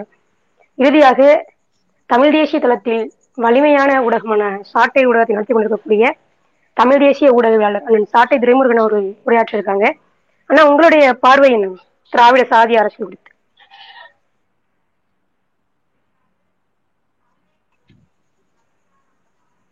அண்ணா கேக்குதா? கேக்குதுண்ணா, தொடங்குங்க. திராவிட சாதி அரசியல் குறித்த இந்த ட்விட்டர் ஸ்பேஸ்ல வந்து கலந்துக்கிற அனைவருக்கும் என்னுடைய அன்பு வணக்கம். கேக்கலையா? கேக்குது, நல்லா கேக்குதுங்க. கேக்குதுடா தம்பி, கேக்குது, பேசு. சரி சரி சரி. மரியாதைக்குரிய சகோதரர் துருவன் அவர்களும் தம்பி இடுமோனம் கார்த்தி அவர்களும் பேசுறதை நான் முழுமையா கேட்டேன். ரெண்டு பேருமே வந்து திராவிட சாதி அரசுடைய ஒரு முழுமையான முகத்தை வந்து பேசிட்டாங்க. இந்த கடந்த ரெண்டு நாட்களாக நான் முழுக்க இந்த ட்விட்டர் சமூக வலைதளங்களில் பார்க்குற போது அண்ணன் சீமான் அவர்களுக்கு சொன்ன அந்த கருத்தை வந்து கடுமையாக அந்த பதினோரு நொடிகளை வந்து பரப்பினாங்க. அதில் அதில் வந்து கௌரவ அந்த ஆணவ படுகொலை, அந்த கௌரவ படுகொலை, இதை வந்து குடிய பெருமை என்று நான் சொல்லுவேன் அப்படின்னு சொல்லியிருந்தாரு. ஒரு தூய தமிழில் வந்து அதை மாற்று ஒரு சொல்கிறோம் அப்படிங்கிறாரு. நம்ம வந்து லெமன் சாதம் ரெடி அப்படிங்கிறத வந்து நம்ம வந்து தூய தமிழுக்கு மாற்றுங்கிற மாதிரி அது ஒரு கொலையை நம்ம ஆதரிக்கல. அந்த சொல்லாடல் கௌரவம் ஆணவம் என்பது வந்து அது வடமொழி சொல்லா இருக்குது. அதனால அதை வந்து பெருமை அப்படின்னு சொல்லுவதுதான் சொன்னாரு. அதை முழுமையாக யாருமே கேட்காம முழுமையா கேட்காம அப்படிங்கிறதாண்டி முழுமையா அவங்களுக்கு தெரியும். கேட்காமலாம் அதை பரப்பல. அவங்க அந்த ஒரு மணி நேர காணொலியை முழுமையாக பார்த்துருப்பாங்க. ஏன்னா அண்ணன் சீமான் அவர்களும் நாம் தமிழ் கட்சியுடைய முக்கிய பொறுப்பாளர்களும் என்ன பேசுறாங்க அப்படிங்கிறத கட்சிக்காரங்க கேட்கறாங்களா இல்லையோ சம்பந்தப்பட்டவர்கள் முழுமையா கேட்பாங்க. அது வரிக்கு வரி வந்து ரொம்ப வந்து ஸ்லோ ஸ்பீட்ல வச்சு அவங்க வந்து அதை கேட்டு ரசிச்சு அதை எப்படியெல்லாம் கட் பண்ணி பரப்பலாம் அப்படிங்கிற ரொம்ப தெளிவா இருப்பாங்க. அதனால அதை முழுமையா கேட்டிருப்பாங்க. அவங்களுக்கு இதை பரப்புறதுக்கு ஒரு வாய்ப்பு, ஒரு ஒரு ஒரு நம்மளை விமர்சிக்கிறதுக்கு, நம்மளை அவதூறு செய்வதற்கு, இல்லை மக்கள்கிட்ட வந்து நம்மளை அந்நியப்படுத்துறதுக்கு இது ஒரு வாய்ப்பா பயன்படுத்துறதுக்கு தான். இப்போ இவர் வந்து ஏற்கனவே வந்து சாதியவாதி, இவர் வந்து ஆர்எஸ்எஸ்ஐ ஆதரிக்கக்கூடியவர், இவங்க பிஜேபியோட பி டீமு அப்படின்னு சொல்லிட்டு இருக்காங்க. அதுக்கு வலு சேர்க்கிற மாதிரியான ஒரு பாயிண்டை எடுத்து வச்சு பாத்தீங்களா ஆணவ படுகொலையை ஆதரிக்கிறாரு அப்படின்னு சொல்றாங்க. இப்ப நான் என்ன கேட்கிறேன்னா, சீமானந்தன் வந்து சாதி அரசியலை ஆதரிக்கிறாரு, சாதி பெருமையை பேசுறாரு அப்படின்னு சொல்றாங்க. ஐம்பது ஆண்டு கால திராவிட அரசியல் தொடர்ச்சியாக வந்து திமுக காலம் தொட்டே திருநெல்வேலி சட்டமன்ற தொகுதியில போட்டியிடுது.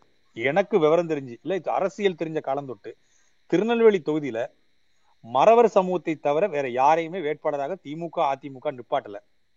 முதல் முதலாக நாம் தமிழ் கட்சி ரெண்டாயிரத்தி பதினாறுல ஒரு தேவேந்திரகுல வேட்பாளரை நிப்பாட்டுது. இதற்கு பெயர் சாதிய அரசியலா? அதே மாதிரி ரெண்டாயிரத்தி இருபத்தி ஒண்ணுல திருநெல்வேலி தொகுதியில எல்லா கட்சிகளும் தேவர வேட்பாளரை நிப்பாட்டும் போது அதற்கு மாற்றா இரண்டாம் சமூகமா இருக்கக்கூடிய கோணார் நிப்பாடுது. போன முறை தேவேந்திரர், இந்த முறை கோணார். தமிழ்நாட்டிலேயே முதல் முதலா இந்தி இந்த திமுக அதிமுக செய்யாத ஒரு பெரும்புரட்சியை தஞ்சாவூர்ல ஒரு நாவிதரை வேட்பாளராக நிப்பாட்டுறாங்க. திருவாரூர் தொகுதியில கல்லறை தவிர வேறு யாருமே வேட்பாளராக நிப்பாட்ட முடியாது. அங்க ஒரு தேவேந்திரகுல சமூகத்தை சேர்ந்த ஒரு அக்காவை வேட்பாளராக நிப்பாட்டுறோம். முதுகுளத்தூர்ல மறவரை தாண்டி யாருமே நிக்க முடியாது. அங்க ஒரு தேவேந்திரகுல சமூகத்துல இருந்து கன்வெர்ட் ஆகி இஸ்லாமியரான அண்ணன் முகமது கடாஃபியை வேட்பாளராக நிப்பாட்டுறோம். இதற்கு பெயர் சாதி அரசியலா? இதுதான் சாதி பெருமை பேசுற அரசியலா? இப்ப எந்த எங்களுக்கு இது எல்லாமே தெரியும். பதினாறு பேரை நம்ம பொது தொகுதியில நிப்பாட்டினது இது எல்லாமே தெரியும். ரொம்ப வெளிப்படையா பேச போனா கன்னியாகுமரி குளச்சல்ல ஆயிரத்தி தொள்ளாயிரத்தி ஐம்பத்தி நாலுல இருந்து இன்னைக்கு வரைக்கும் நாடார் மட்டும்தான் வேட்பாளர் நின்றுருக்காரு. முதல் முறையா நாம போய் மீனவரை நிப்பாட்டுறேன்னு சொன்ன உடனே அவங்க காங்கிரஸ் தரப்புல மீனவரை வேட்பாளரை நிப்பாட்டுறதுக்கு முயற்சி பண்றாங்க. ஆனா அங்க காங்கிரஸ்ல இருக்கக்கூடிய நாடார்களே ஒத்துக்காம ஒரு மீனவரை வந்து மாவட்ட செயலராக போடுறாங்க. அதுக்கப்புறம் நாம வந்து வேட்பாளர் நிப்பாட்டோம். அக்கா அனீஸ் ஆஸ்லின் ஆஸ்லின் அப்படிங்கிற அக்காவை நிப்பாட்டுறோம். இது இதுக்கு பேர் என்ன? இந்த அரசியலுக்கு பேர் என்ன? சாதிய சாதிய பெருமை பேசினா, இல்ல சாதிய அரசியலை வந்து நம்ம வந்து முன் வச்சா, இல்ல வர்ணாசன கோட்பாட்டை நம்ம முன் வச்சா இந்த மாற்றத்தை, இந்த புரட்சியை செய்ய முடியுமா? ஒடுக்கப்பட்ட மக்களாக கூடிய நாவிதருக்கு நாவிதருக்கு நம்மளுடைய கோவில்கள்ல வந்து பூஜை செய்த பண்டாரங்களுக்கு சீட்டு கொடுத்த ஒரு கட்சி எனக்கு தெரிஞ்சு தமிழ்நாட்டுல நாம் தமிழ் தாண்டி வேற எதுவுமே இல்லை. இதுக்கு பேர் இதுக்கு பேர் என்ன அரசியல்? இப்ப நீ திமுகவுடைய சாதி அரசியல சகோதர தம்பி தரு கார்த்தியும் துருவன்னு சொல்லிட்டாங்க. அவங்க எப்படி எல்லாம் பண்ணுவாங்கிறது நம்ம எல்லாருக்கும் தெரியும். அப்ப நம்ம மீண்டும் மீண்டும் சொல்ல வேண்டிய தேவையில்லை. வெளிப்படையே எனக்கு தெரிஞ்சு நான் நான் விவரம் தெரிஞ்ச காலத்துல மாஞ்சோலை தேயிலை தோட்ட தொழிலாளருடைய படுகொலை நடக்குது. அந்த படுகொலை நடந்ததுக்கான மிக முக்கியமான காரணம், அந்த படுகொலையில வேற ஒரு சமூகம், ஒரு கவுண்டரோ ஒரு முதலியாரோ இல்ல ஒரு தேவரோ அந்த போராட்டத்தை முன்னெடுத்திருந்தா இவ்வளவு தூரம் படுகொலை நடந்திருக்காது. காவல்துறை சொல்லி அடிச்சதே, நான் வெளிப்படையால சொல்ல வரும்போல, பல்ல பயிலுக நீங்க என்னடா போராடுறது, இந்த வார்த்தையை சொல்லி அடிச்சதாக இன்னைக்கும் யூடியூப்ல ஒரு ஆவணம் இருக்குது. தாமிரபரணி படுகொலையோட ஆவணம் இருக்குது. அதுல பாதிக்கப்பட்ட மக்கள் சொல்லியிருக்காங்க. இது கருணாநிதியின் குரலாக அன்றைக்கு ஒடிச்சது. இன்றைக்கு இருக்கிற மரியாதைக்குரிய சபாநாயகர் அப்பாவு சொன்னாரு, இது கலைஞர் கருணாநிதி நடத்திய பச்சை படுகொலை என்ற வார்த்தையை பதிவு செஞ்சாரு. அதுல பாதிக்கப்பட்டது முழுக்க முழுக்க தேவேந்திரகுல சமூகமா இருக்கக்கூடிய பல்ல சமூக மக்கள் தான். இது வந்து திராவிடத்துடைய சாதி அரசியல் இல்லையா? கருணாநிதி குடும்பத்துல இன்னைக்கு வந்து திராவிட முன்னேற்ற ஆட்சி அதிகாரத்துக்கு வந்தோடனே அனைத்து சாதியும் அர்ச்சகராகலாம் அப்படின்னு சட்டம் போடுறாங்க. அனைத்து சாதியும் அர்ச்சகராகலாம், ஆனா திமுகவுல அனைத்து சாதியும் மாவட்ட செயலர் ஆக முடியுமா? இந்த கேள்விக்கு நாம் தமிழ் கட்சி சாதி அரசியல் சொல்ற பயின்றாங்கன்னு சொல்ற யாராவது ஒருத்தர், துருவன் அவர்கள் சொன்னது போல குரலற்றவர்களின் குரல்கள் இந்த புருடாக்கள் இல்ல, யாராவது ஒருத்தர் இதுக்கு பதில் சொல்லுவாங்களா? அனைத்து சாதியும் அர்ச்சகராகலாம், திமுகவுல இசை வேளாளரை தாண்டி யாராவது தலைவராக முடியுமா? அதுக்கு பேர் என்ன அரசியல்? உங்க குடும்பத்துல உங்க குடும்பத்தை தாண்டி வேற யாருமே வர முடியாது. உங்க குறிப்பிட்ட சாதியை தாண்டி ஒருத்தர் தலைவராக வர முடியாதுன்னா இதுக்கு பேர் என்ன அரசியல்? சாதி அரசியலா இல்லையா? எந்த இடத்துல அண்ணன் சீமான் சாதியை தூக்கி பிடிச்சிருக்காரு? இந்தியாவிலே ஒரு தலைவர் சாதி பார்த்து ஓடுற ஓட்டு எனக்கு தீட்டுன்னு சொன்ன ஒரே ஆளு அண்ணன் சீமான். இதை கமலஹாசன் கூட ஒரு சொன்னார், இந்தியாவில் யாருமே வந்து சாதி பார்த்து போடுற ஓட்டு எனக்கு சாதி ஓட்டு வேணான்னு சொன்னது இல்லைன்னு சொல்லியிருந்தாரு. அப்ப அது கூட நம்ம கவுண்டர் கொடுத்துருந்தோம், சீமானை தாண்டி யாருமே சொல்லலை அப்படின்னு. ஆர்கே நகர் தேர்தல் பிரச்சாரம் எனக்கு நல்ல ஞாபகம் இருக்கு. ஆர்கே நகர் தேர்தல் பிரச்சாரத்துல அண்ணன் சீமான் சொன்னாரு, சாதி இந்த சாணி இருக்க பாருங்க, மாட்டு சாணி கூட உதவும், எரு எரு எருராட்டி போட்டு பொழைச்சிக்கலாம், இல்ல வந்து அதை அதை அதை வந்து எரிச்சு சாம்பலாக்கி வித்து பொழைச்சிக்கலாம், மாட்டு சாணி கூட உதவும், ஆனா சாதியும் மதமும் நம் எதற்கும் உதவாது, மண்புழு கூட நமக்கு உதவும் ஆனா மதமும் சாதியும் எதுக்கு உதவாதுன்னு சொன்ன ஒரு ஒரு தலைவரை அவரை கொண்டு போய் நீங்க வந்து இன்னைக்கு வந்து ஒரு சாதி பெருமை பேசுறாரு, கூட்டி ஆணவ படுகொலையை ஆதரிச்சுட்டாருன்றாங்க. மரணம் எதற்கும் தண்டனையாக வரக்கூடாது. மரண தண்டனை என்பது நாம் எந்த கொலைக்கும், அது கொலையாக இருக்கலாம், கொடுமையான குற்றவாளிக்கு கூட மரணம் தண்டனையாக வரக்கூடாதுன்னு சொல்ற நாம் தமிழர் கட்சி கற்பழிப்பு போன்ற பாலியல் குற்றங்களுக்கும் இந்த ஆணவ படுகொலைகளுக்கும் மரணம் தான் தீர்வாக இருக்க முடியும்னு சொல்லுது. அப்ப இந்த இந்த இந்த இடத்துலயே நாம் தமிழர் கட்சி நீங்க புரிஞ்சு கொள்ள முடியலன்னா இவங்க வந்து எப்படி புரிஞ்சுக்குவாங்க? இளவரசன் இறந்து இளவரசன் இறந்துறாரு, ஊர் தீப்பிடிச்சு எரியுது, முத ஆளாபை களத்துல நின்ன ஒரே ஒரு தலைவர் அண்ணன் சீமான். அதன் பிறகுதான் மற்ற தலைவர்கள் போறாங்க. ஒடுக்கப்பட்ட மக்களுக்காக போராடுற அண்ணன் திருமாவளவன் கூட தாமதமா தான் போறாரு. அண்ணன் சீமானும் நாம் தமிழ் கட்சி தான் தருமபுரி மாவட்ட பொறுப்பாளரும் களத்துல போய் நிக்கிறாங்க. எரிஞ்சு போன வீட்களுக்கு பொருட்களை எடுத்து கொடுத்து அவங்களுக்கு உதவி செய்ய வைக்க அந்த தருமபுரி கிராமங்கள்ல முழுக்க நின்னது நாம் தமிழர் கட்சி. சங்கர் படுகொலையா இருக்கட்டும், அப்புறம் கோகுல்ராஜ் கொலை செய்யப்பட்டதாக முதல்ல அறிக்கை விட்டு களத்துக்கு போய் நின்று உதவி செஞ்சது நாம் தமிழர் கட்சி தான். இவங்க உடனே எந்த இடத்துல நாம் தமிழர் கட்சி ஆணவ படுகொலையை ஆதரிச்சது, எந்த இடத்துல சாதியை தூக்கி பிடிச்சது? இவங்களுக்கெல்லாம் சாதி மறுப்பு என்பது புரட்சி. மரியாதைக்குரிய துருவன் சொன்னது போல நாம் தமிழர் கட்சிக்கு சாதி மறுப்பு என்பது, இந்த சாதியிலிருந்து நாம் விலகுவது என்பது வாழ்வியல். அண்ணன் சீமான் தன் தானே ஒரு ஒரு எடுத்துக்காட்டு. தன்னுடைய வாழ்க்கையிலே வந்து சாதி மறுப்பு திருமணம் செய்து, தான் சாதி மறுப்பு திருமணம் செய்து மட்டுமல்லாமல் தன்னுடைய தம்பிமார்கள், இப்ப கட்சியில எடுத்த அண்ணன் பாக்கியராசன், அண்ணன் மணிசெந்தில் எடுத்துக்கினா எல்லாருமே சாதி மறுப்பு திருமணம். சாதி மறுப்புங்கிற ஒரு பெரிய, நான் நான் கூட அண்ணன் சீமான்ட்ட வந்து திருச்சியில ஒரு அறையில தங்கியிருக்கும்போது சொன்னேன், இவர் வந்து செந்தில்னே இவர் வந்து புரட்சி திருமணம் பண்ணியிருக்காருன்னு சொன்னேன். அது என்ன புரட்சி திருமணம் அப்படின்னு கேட்டாரு.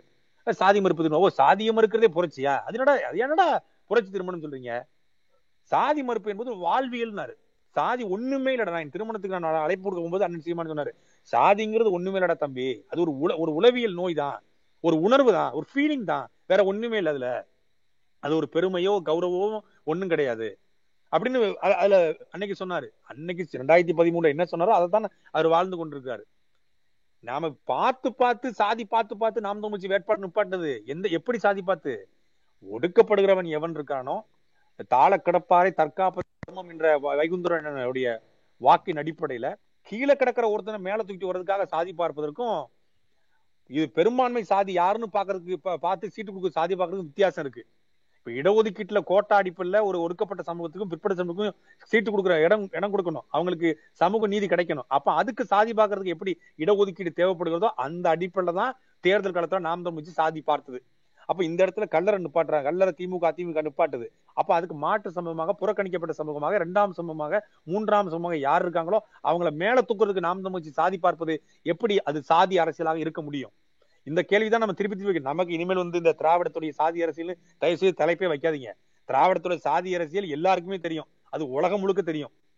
அது ஆர் எஸ் பாரதி வெளிப்படையா சொல்லிட்டாரு, சகோதரர் துருவன் சொன்னது போல வெளிப்படையா சொன்னாரு. மகாராஷ்டிராவில் வந்து இதுவரைக்கும் வந்து மத்திய பிரதேசல இதுவரைக்கும் வந்து உயர்நீதிமன்றத்துல ஒரு தலித்து கூட வந்து நீதிபதியா வந்தது இல்லை. ஆனா வந்து இங்க வரதராஜன் தொடங்கி பல பேர் வந்திருக்காங்கன்னா அது திராவிட இயக்கம் போட்ட பிச்சைனாரு. அதுக்கு மறுப்பு சொல்றேன்னு சொல்லி ஆர் எஸ் பாரதி சொன்னாரு. பாருங்க, அதுதான் உச்சபட்ச கொடுமை.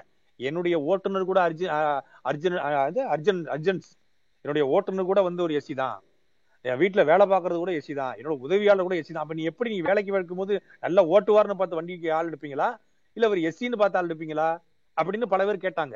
அப்ப இவங்க இவங்களுடைய இவங்களுடைய அரசியல் அதுதான். கரண் கலைஞர் கருணாநிதி அவர் வந்து அருந்ததியருடைய இடஒதுக்கீடு பிரச்சனை வருகிற போது சொன்னாரு, நான் அப்படிலாம் கிடையாது, நான் அருந்ததியர்களுக்கு எப்பவுமே நான் உதவி செஞ்சிருக்கேன், என்னை தூய்மைப்படுத்துவர கூட எனக்கு உதவியாளர் கூட ஒரு ஒரு அருந்ததியர் தான்.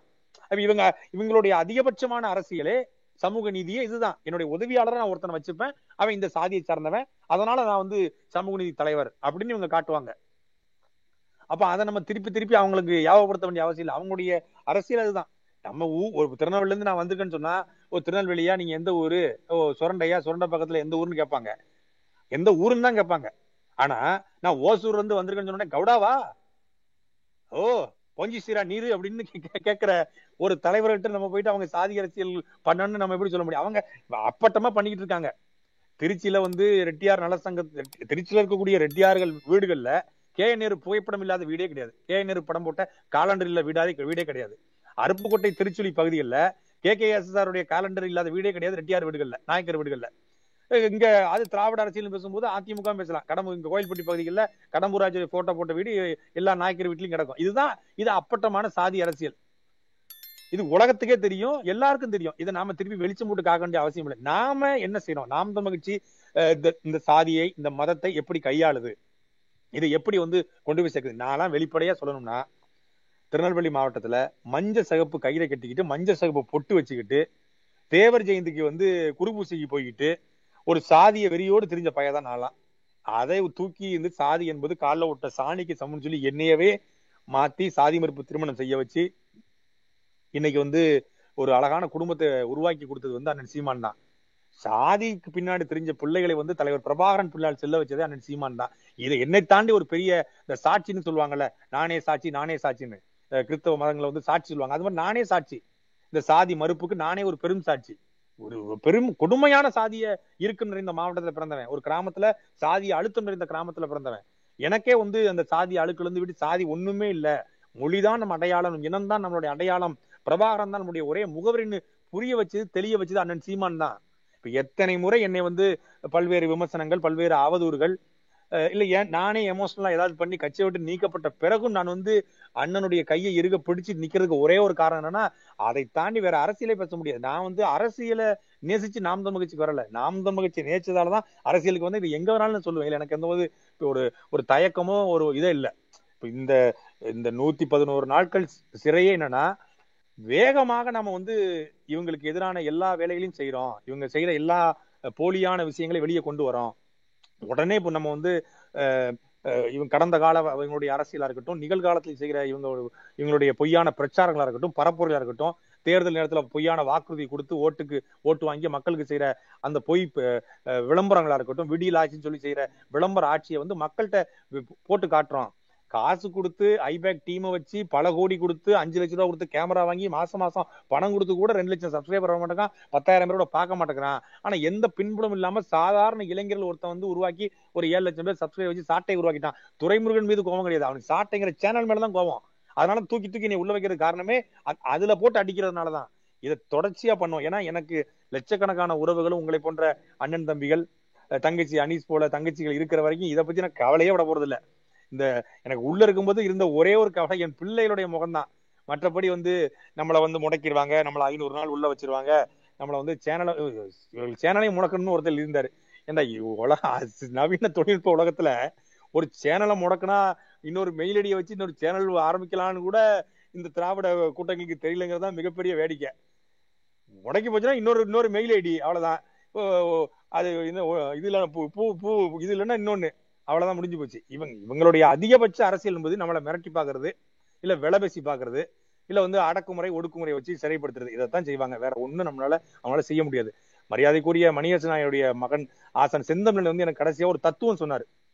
அதை நான் வந்து வேத வாக்கா ஒரு தெய்வ வாக்கா நான் எடுத்துக்கிறேன். என்னன்னா, இனிமேல் இதுவரைக்கும் நீங்க ஸ்டாலினை ப்ரொமோட் பண்ணீங்க, இனிமேல் அண்ணன் சீமானை ப்ரொமோட் பண்ணுங்க.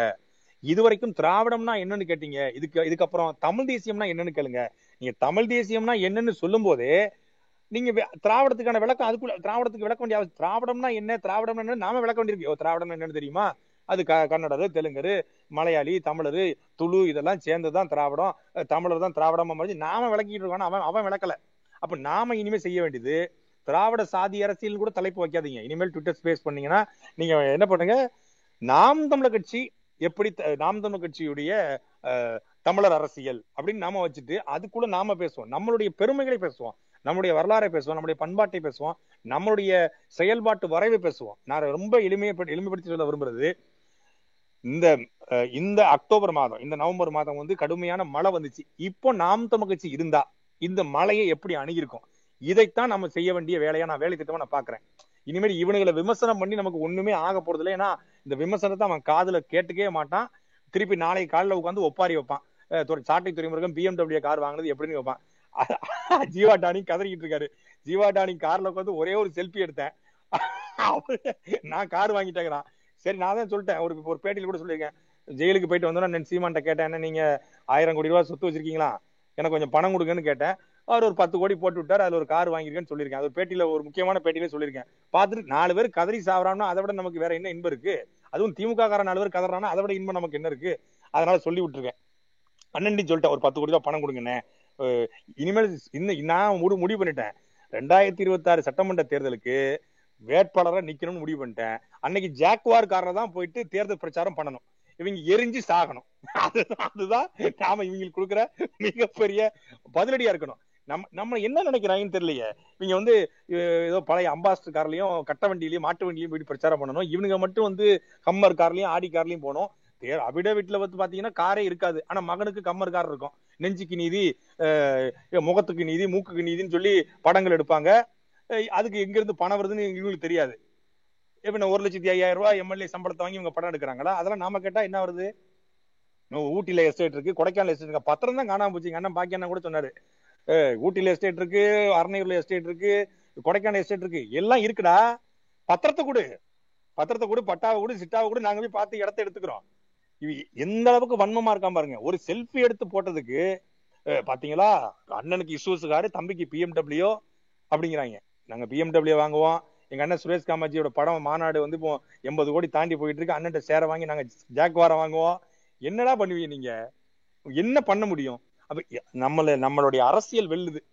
நான் வெளிப்படையா சொல்ல போனா, நான் உள்ள வெளியிருந்து பார்த்ததை விட உள்ள நான் போனதில்ல. சிறையை பத்தி நீங்க உங்களுக்கு எல்லாம் எப்படி தெரிஞ்சிருக்கிறது இல்லை. அது மணிசெந்தில் போன்ற மாபெரும் வழக்கறிஞர்களுக்கு சிறை வாழ்க்கை வந்து தெரிஞ்சிருக்கும், மற்றவங்களுக்கு தெரிஞ்சிருக்க வாய்ப்பு இல்லை. சிறைக்குள்ள வந்து ஒரு முப்பது வயதுக்கு குறைவான எல்லா காவலர்களும் நாம் தமிழர் கட்சி. இது சத்தியமான நான் சொல்றேன். சிறைக்குள்ள இருக்கிற முப்பது வயதுக்கு குறைவான அத்தனை காவலர்களும் வாக்கு செலுத்தியது நாம் தமிழர் கட்சிக்கு. அத்தனை பேரும் நாம் தமிழர் கட்சியுடைய மிகப்பெரிய ஒரு ஃபாலோவர்ஸா இருக்காங்க. அவ்வளவு பேரும் எல்லாரும் யாருமே வந்து துரைமுருகன் சாரு அப்படிலாம் கூட்டத்துல எல்லாரும் அண்ணன் அண்ணன் அண்ணன் தான் கூட்டாங்க. அந்த அளவுக்கு நம்ம மேல வந்து பெரிய பாசம் வச்சிருக்காங்க. அண்ணன் அண்ணனை கேட்டதா சொல்லுங்கண்ணே, அண்ணனை கேட்டதா சொல்லுங்கண்ணே, எப்படியா நம்ம ஆட்சி வந்துடணும்னே, நம்ம ஆட்சி வந்துடணும்னே. அந்த அளவுக்கு வந்து அது மாதிரி எனக்கு வாய்தா வாய்தாவுக்கு கூட்டு போன அந்த ஏஆர் போலீஸ் அவங்களும் முழுக்கும் அதுல வந்து இந்த இளைஞர்களா இருக்கக்கூடிய அத்தனை பேரும் நம்மளா இருக்காங்க. ஒரு இன்ஸ்பெக்டர் எஸ்ஐ ரேஞ்சில் இருக்கவங்க தான் வந்து நம்ம மாற்றுக்கிறவங்க மேல நம்ம இருக்கிற வெளிப்படுத்த முடியாம இருக்காங்க. மற்ற எல்லாருமே நம்ம ஆட்களாக மாறிட்டாங்க. அதுவும் இந்த சட்டமன்ற தேர்தலுக்கு பிறகு நிறைய பேர் மாறி இருக்காங்க. நீங்க எழுதி வச்சவங்க, ரெண்டாயிரத்தி இருபத்தி ஆறு சட்டமன்ற தேர்தலில் ஒரு மாபெரும் புரட்சியை நாம செய்வோம், அதுக்கு வந்து வேலை செய்வோம். இனி இந்த திராவிட சாதி அரசியல், திராவிடத்துடைய மத அரசியல் வெளிப்படையே தெரியுது. ஆட்சிக்கு வந்த உடனே வந்து ஈசா ஜத்குரு ஜக்கி வாசுதேவன் நாங்கள் வந்து இயேசுநாதரை சிலுவையில் அடித்தது போல அடை அரை பண்ணாங்க. இன்னைக்கு வந்து அங்க காடே இல்லைங்க, அங்க யானையெல்லாம் வந்து பூரா வந்து டிரான்ஸ்பர் ஆகி போயிருச்சுட்டாங்க. அந்த வெள்ளியங்கிரி மலையில உள்ள யானையெல்லாம் டிரான்ஸ்பர் ஆகி முதுமலைக்கு போயிருச்சு. அது இப்ப இல்ல, அது போன ஆட்சியில தான் யானை இருந்துச்சு, இப்ப யானையே இல்ல. இன்னும் கொஞ்ச நாள் பாருங்க, அது வெள்ளியங்கிரி மலையே இல்லைன்றுவாங்க. அதுதான் இவங்களுடைய அரசியல் இருக்கும். நாம செய்யறத சொல்லுவோம். இந்த இந்த மலையை நாம எப்படி அணுகுவோம், அடுத்து வருகிற இப்போ ஒரு பேரிடர் வந்தா நம்ம எப்படி அணுகுவோம், ஒரு பிரச்சனைனா நம்ம எப்படி அணுகுவோம் அப்படிங்கிறத மக்கள்கிட்ட கொண்டு போய் சேர்ப்போம். இவங்க போய் தான் பேசுவாங்க. மணிகண்டனை அடிச்சு கொன்னாலும் இவர்கள் வந்து வெளியே வர்றது வந்து அவன் விஷம் குடிச்சு செத்து போயிட்டான்னு வருவாங்க. நல்லா இருந்த ஒரு இளைஞன், ஒரு காவல்துறை தேர்வுக்கு தயாரான இளைஞன், பயிற்சி பெற்ற இளைஞன் எப்படி வந்து ஒரு காவலர் விசாரணைக்கு பிறகு விஷம் குடிச்சு செத்தான் அப்படின்னு நம்ம கேட்டோம்னா நம்ம மேல அவதூறு வழக்க போடுவாங்க. இதையெல்லாம் எதிர்கொண்டு நம்மளுடைய பெருமைகளை, நாம் தமிழர் கட்சியுடைய தத்துவங்களை நேர்மறையாக நீ மக்கள்கிட்ட எடுத்துட்டு போவோம். அது வந்து ரொம்ப கொஞ்சம் கா பொறுமையா நம்ம எடுத்துட்டு போவோம். இந்த இந்த திராவிட சாதி அரசியலுடைய போலி முகத்திலெல்லாம் கிழிஞ்சி அங்கங்க தொங்கிக்கிட்டு இருக்கு. நமக்கு அடி ஆரம்பத்தை கிட்டதான் அனைத்து சாதியும் அர்ச்சகராகலாம், திமுகவுல அனைத்து சாதியும் மாவட்ட செயலராக ஆக முடியுமா, திமுகவுல அனைத்து சாதியும் ஒன்றிய செயலராக மாற முடியுமா? இந்த கேள்விக்கு திமுகவுல உண்மையின் நேர்மையாக பெரியார் வழிவந்த, அண்ணா வழிவந்த சமூக நீதியை போற்றக்கூடிய யாராவது ஒருத்தர் தான் பதில் சொல்லட்டும்.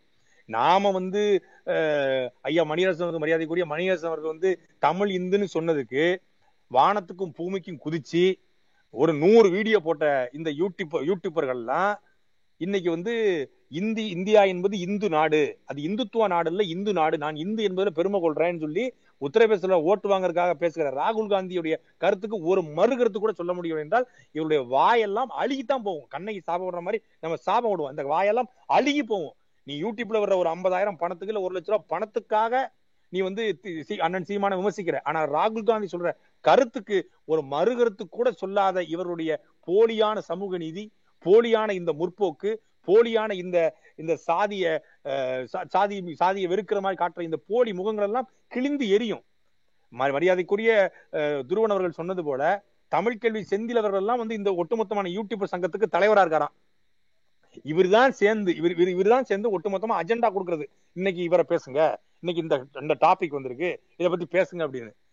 ராகுல் காந்தி பேசாருன்னா ராகுல் காந்தியோட கருத்து என்னங்கிறது விவாதம் நடத்த ஒருத்தன் தயாரில்லைன்னா நீங்க என்ன போலி, என்ன என்ன உங்ககிட்ட முற்போக்கு இருக்கு, என்ன பெரியாரியம், என்ன அம்பே, என்ன அண்ணாயிசம் உங்ககிட்ட இருக்கு, என்ன திராவிட கொள்கை உங்ககிட்ட இருக்கு? இது இதுத்தானே நீங்க பேசியிருக்கணும். பாரதிய ஜனதா கட்சியுடைய குரலாக, பாரதிய ஜனதா கட்சியுடைய முகமாக ராகுல் காந்தி மாறுகிறாரா என்று வாதம் நடத்தி இருந்தா நீங்க உண்மையிலேயே முற்போக்கு. அப்போ இந்த போலி முற்போக்குவாதிகளை, இந்த போலி திராவிட போலியான முகத்தில கிழித்தெறிய வேண்டிய காலகட்டம் வந்துடுது. நாம எல்லாரும் ஒன்னு அனுப்போம். நமக்குள்ள சின்ன சின்ன முரண்பாடுகள், சின்ன சின்ன குறைகள் கூட இருந்திருக்கலாம் கடந்த காலங்கள்ல. நான் எப்போதுமே வந்து சொல்றேன், நமக்குள்ள இருக்கிற குறைகள் எல்லாம் தூக்கி தூர வைப்போம். ஏன்னா இன்னைக்கு திராவிடம் பேசுற எல்லோரும் அவனுக்குள்ள பல முரண்பாடுகள் இருக்கு, ஆனா அவங்க ஒன்னா நிக்கிறாங்க. ஆனா நாம தனித்தனியா நிக்கிறோம். துருவன் ரொம்ப அழகா சொன்னாரு, அந்த குடி குடிவழி தேசியம் அவங்க எல்லாம் பேசுறது அவங்களுக்கு ஒரு நோக்கம் இருக்கு, பண்றாங்க. ஆனாலும் வந்து அவங்களையும் நம்ம இணைச்சு அவங்களுக்குள்ள அந்த சின்ன சின்ன முரண்களை எல்லாம் களைஞ்சிட்டு நாம தமிழ் தேசியமா, தமிழ் தேசியவாதிகளாக, நாம் தமிழ் கட்சியுடைய ஆட்களாக ஒன்னா நிக்க வேண்டிய தேவை இப்ப நமக்கு ஏற்பட்டிருக்கு. அந்த தேவையின் தேவையை மட்டும் மனசுல வச்சுக்கிட்டு நமக்கு இருக்க எல்லா முரண்களையும் தூக்கி தூரஞ்சிட்டு எல்லாரும் நம்ம ஒன்னா நின்னுனா நம்மை தாண்டிய வலிமை. ஏன்னா அவன் பணத்துக்காக வேலை பார்க்கறான், நாம இனத்துக்காக வேலை பார்க்கறோம். பணமும் ஜெயிக்குதா இனம் ஜெயிக்குதா அப்படிங்கிறத வரப்போற காலங்கள் உறுதிப்படுத்தும். இந்த வாய்ப்புக்கு எனக்கு ரொம்ப நன்றி. கொஞ்சம் உடல் சோர்வு இருந்துச்சு, அதனாலதான் நிறைய கருத்துக்களை நல்லா பேச முடியல. என்னுடைய கருத்துக்களை துருவனும் கார்த்தியும் பேசியும் முடிச்சுட்டாங்க. நம்ம தொடர்ச்சியா இது குறித்து வாதம் இப்ப வார வாரம் கூட நம்ம வந்து ட்விட்டர் ஸ்பேஸ்ல இனி நம்ம நிறைய பேசுவோம், மனசு விட்டு பேசுவோம், அடுத்தடுத்து செய்ய போற வேலை திட்டத்தை பேசுவோம். தெளிவா சொல்லு, இப்ப நீ தெளிவா சொல்லு. பிஎம்டபிள்யூ கார் யாரோட? பிஎம்டபிள்யூ கார் யாரோட புகைப்படம் போட்டு? இல்ல பிஎம்டபிள்யூ கார் வந்து இப்ப ஒரு ஜீவா டானிங் வீட்டுல பதினஞ்சு நாள் தங்கியிருந்தேன், அதனால அந்த கார் எனக்கு கொடுத்துருக்காப்ல. இப்ப நீங்க தான் அது என்னன்னு பார்த்து வாங்கி கொடுக்கணும். அப்படியே எங்களுக்கு ஒரு ஹம்மர் வாங்கி கொடுங்க. நான் மனுஷன் அதான் அதான் அதான் தங்கச்சி தங்கச்சி அனீஷுக்கு தான் யூடியூப்ல இருந்து மாசம் பத்து லட்சம் ரூபா வருது. இல்ல இது என்ன புது கதை?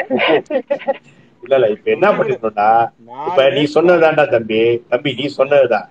இனிமே வந்து நம்ம வந்து பழைய அம்பாசிடர் எல்லாரும் வந்து ஒரு பிஎன்ஓக்கு ஒரு ஹம்மர் சரி பெரிய பெரிய காரணம் வாங்கி நம்ம எதிர்கொள்ள வேண்டியதாக. என்ன பண்றது, அவங்க ஊரை கொள்ளை அடிச்சு அவளை வாங்கிட்டாங்க. நம்ம வந்து அதெல்லாம் செய்யாம நேர்மையான அரசியல நிக்கிறோம். அதனாலதான் நம்ம பேருந்துகள்லயும் நம்ம பிள்ளைங்க பேருந்துகள்ல போயிட்டு அதுல போயிட்டு ஆதரிச்சா காசு வராடா, கேஸ் தாண்டா வரும்.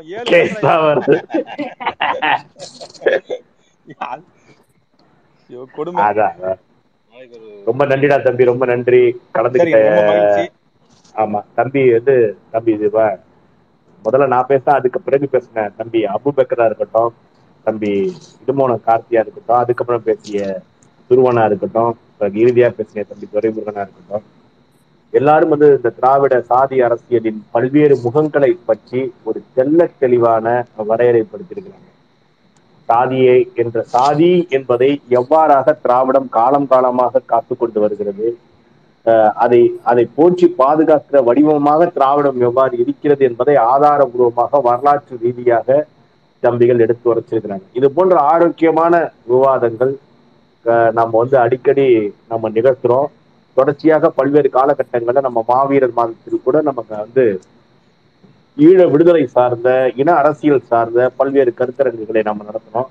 அவ்வப்போது நம்மை நோக்கி எழுகிற அவதூறு அலைகளுக்கு மாற்றாக நாம் இது போன்ற ஒரு நேர்மறையான விஷயங்களை நம்ம வந்து பேசிட்டு இருக்கோம். இப்ப தம்பி துரைமுருகன் சொன்னதுல ஒரு மிக முக்கியமான விஷயம், திராவிட சாதி அரசியல் போன்ற தலைப்புகள் நம்ம வைக்காம நமது அரசியலை பற்றி நம்ம பேசுவோம் அப்படிங்கிற ஒரு அந்த நேர்மறையான கருத்துக்களை நம்ம எடுத்துக்கலாம். ஆஹ் ஆசான் செந்தமிழன் மட்டுமல்ல, பல்வேறு ஆளுமைகளும் அதை நம்மள்ட்ட சுட்டி கட்டுறாங்க. நீங்க அவங்கதான் அம்பலம் பட்டு நிக்கிறாங்களே, திருப்பி திருப்பி அவங்களை பத்தி பேசுறாங்க.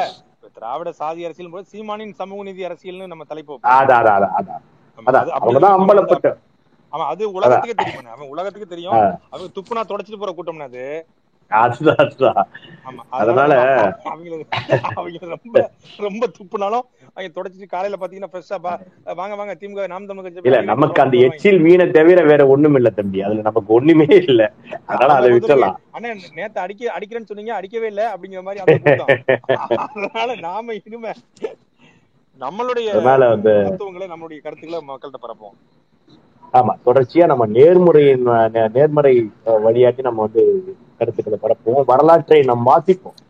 மீண்டும் மீண்டும் வந்து நமக்கு வந்து சமகால வரலாறு மட்டும் இல்ல, திராவிடம் என்பது அறுபது ஆண்டுகளாக இந்த நிலத்தில அது செய்திருக்கிற பிழைகளை நாம் வரலாற்று ரீதியாக ஆய்வு செய்து அதை ஒவ்வொரு அரங்கத்திலும் நாம் எடுத்து வைப்போம். இப்ப என் தங்கச்சி அனிஷா இருக்கட்டும், என் தம்பி அபுவா இருக்கட்டும், தம்பி கார்த்தியா இருக்கட்டும், எல்லாரும் வந்து அடுத்தடுத்த படிநிலைகளுக்கு பெரும் பேச்சாளர்களாக வளர்வது என்பது ரொம்ப மனதிற்கு ரொம்ப நிறைவா இருக்கு. இப்போ ஒரு காலத்துல பார்த்தோம்னா நம்ம திலீபனையும் நம்ம ஜெய்சீலனையும் சொல்லிக்கிட்டு இருந்த காலம் போய் இப்ப துரைமுருகன், இடுமோன கார்த்தி, துருவங்காலம் எல்லாம் முடிஞ்சு இப்ப அனீஷு, அபுபக்கரு, சின்ன சின்ன பிள்ளைகள்லாம் ரொம்ப நேர்த்தியாகவும் ஆதாரபூர்வமாகவும் திராவிடத்தையே கிடைக்கிற அளவுக்கு.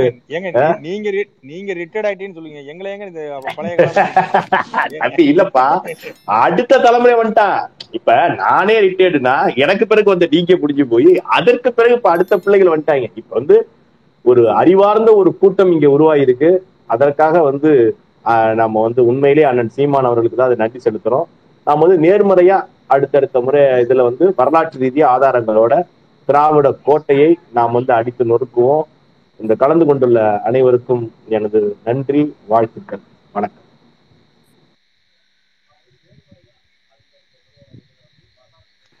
சொன்னதா முடிச்சிருப்பா? ஆமா சரிங்கண்ணா. அஹ் இரண்டரை மணி நேரமா வந்து ஒரு ஐநூறு பேருக்கு மேல இணைந்து இணைந்து இந்த கருத்தரங்கை மாபெரும் வெற்றியாக மாற்றியதற்கு எல்லாருக்கும் நன்றி. இறுதியாக அஹ் நம நம்முடன் இணைந்த சகோதரர் துரைமுருகன் அஹ் மிக அழகாக நேர்த்தியாக நம்ம அடுத்து செய்ய வேண்டிய செயல்களை அஹ் சிறப்பாக சொன்னார்.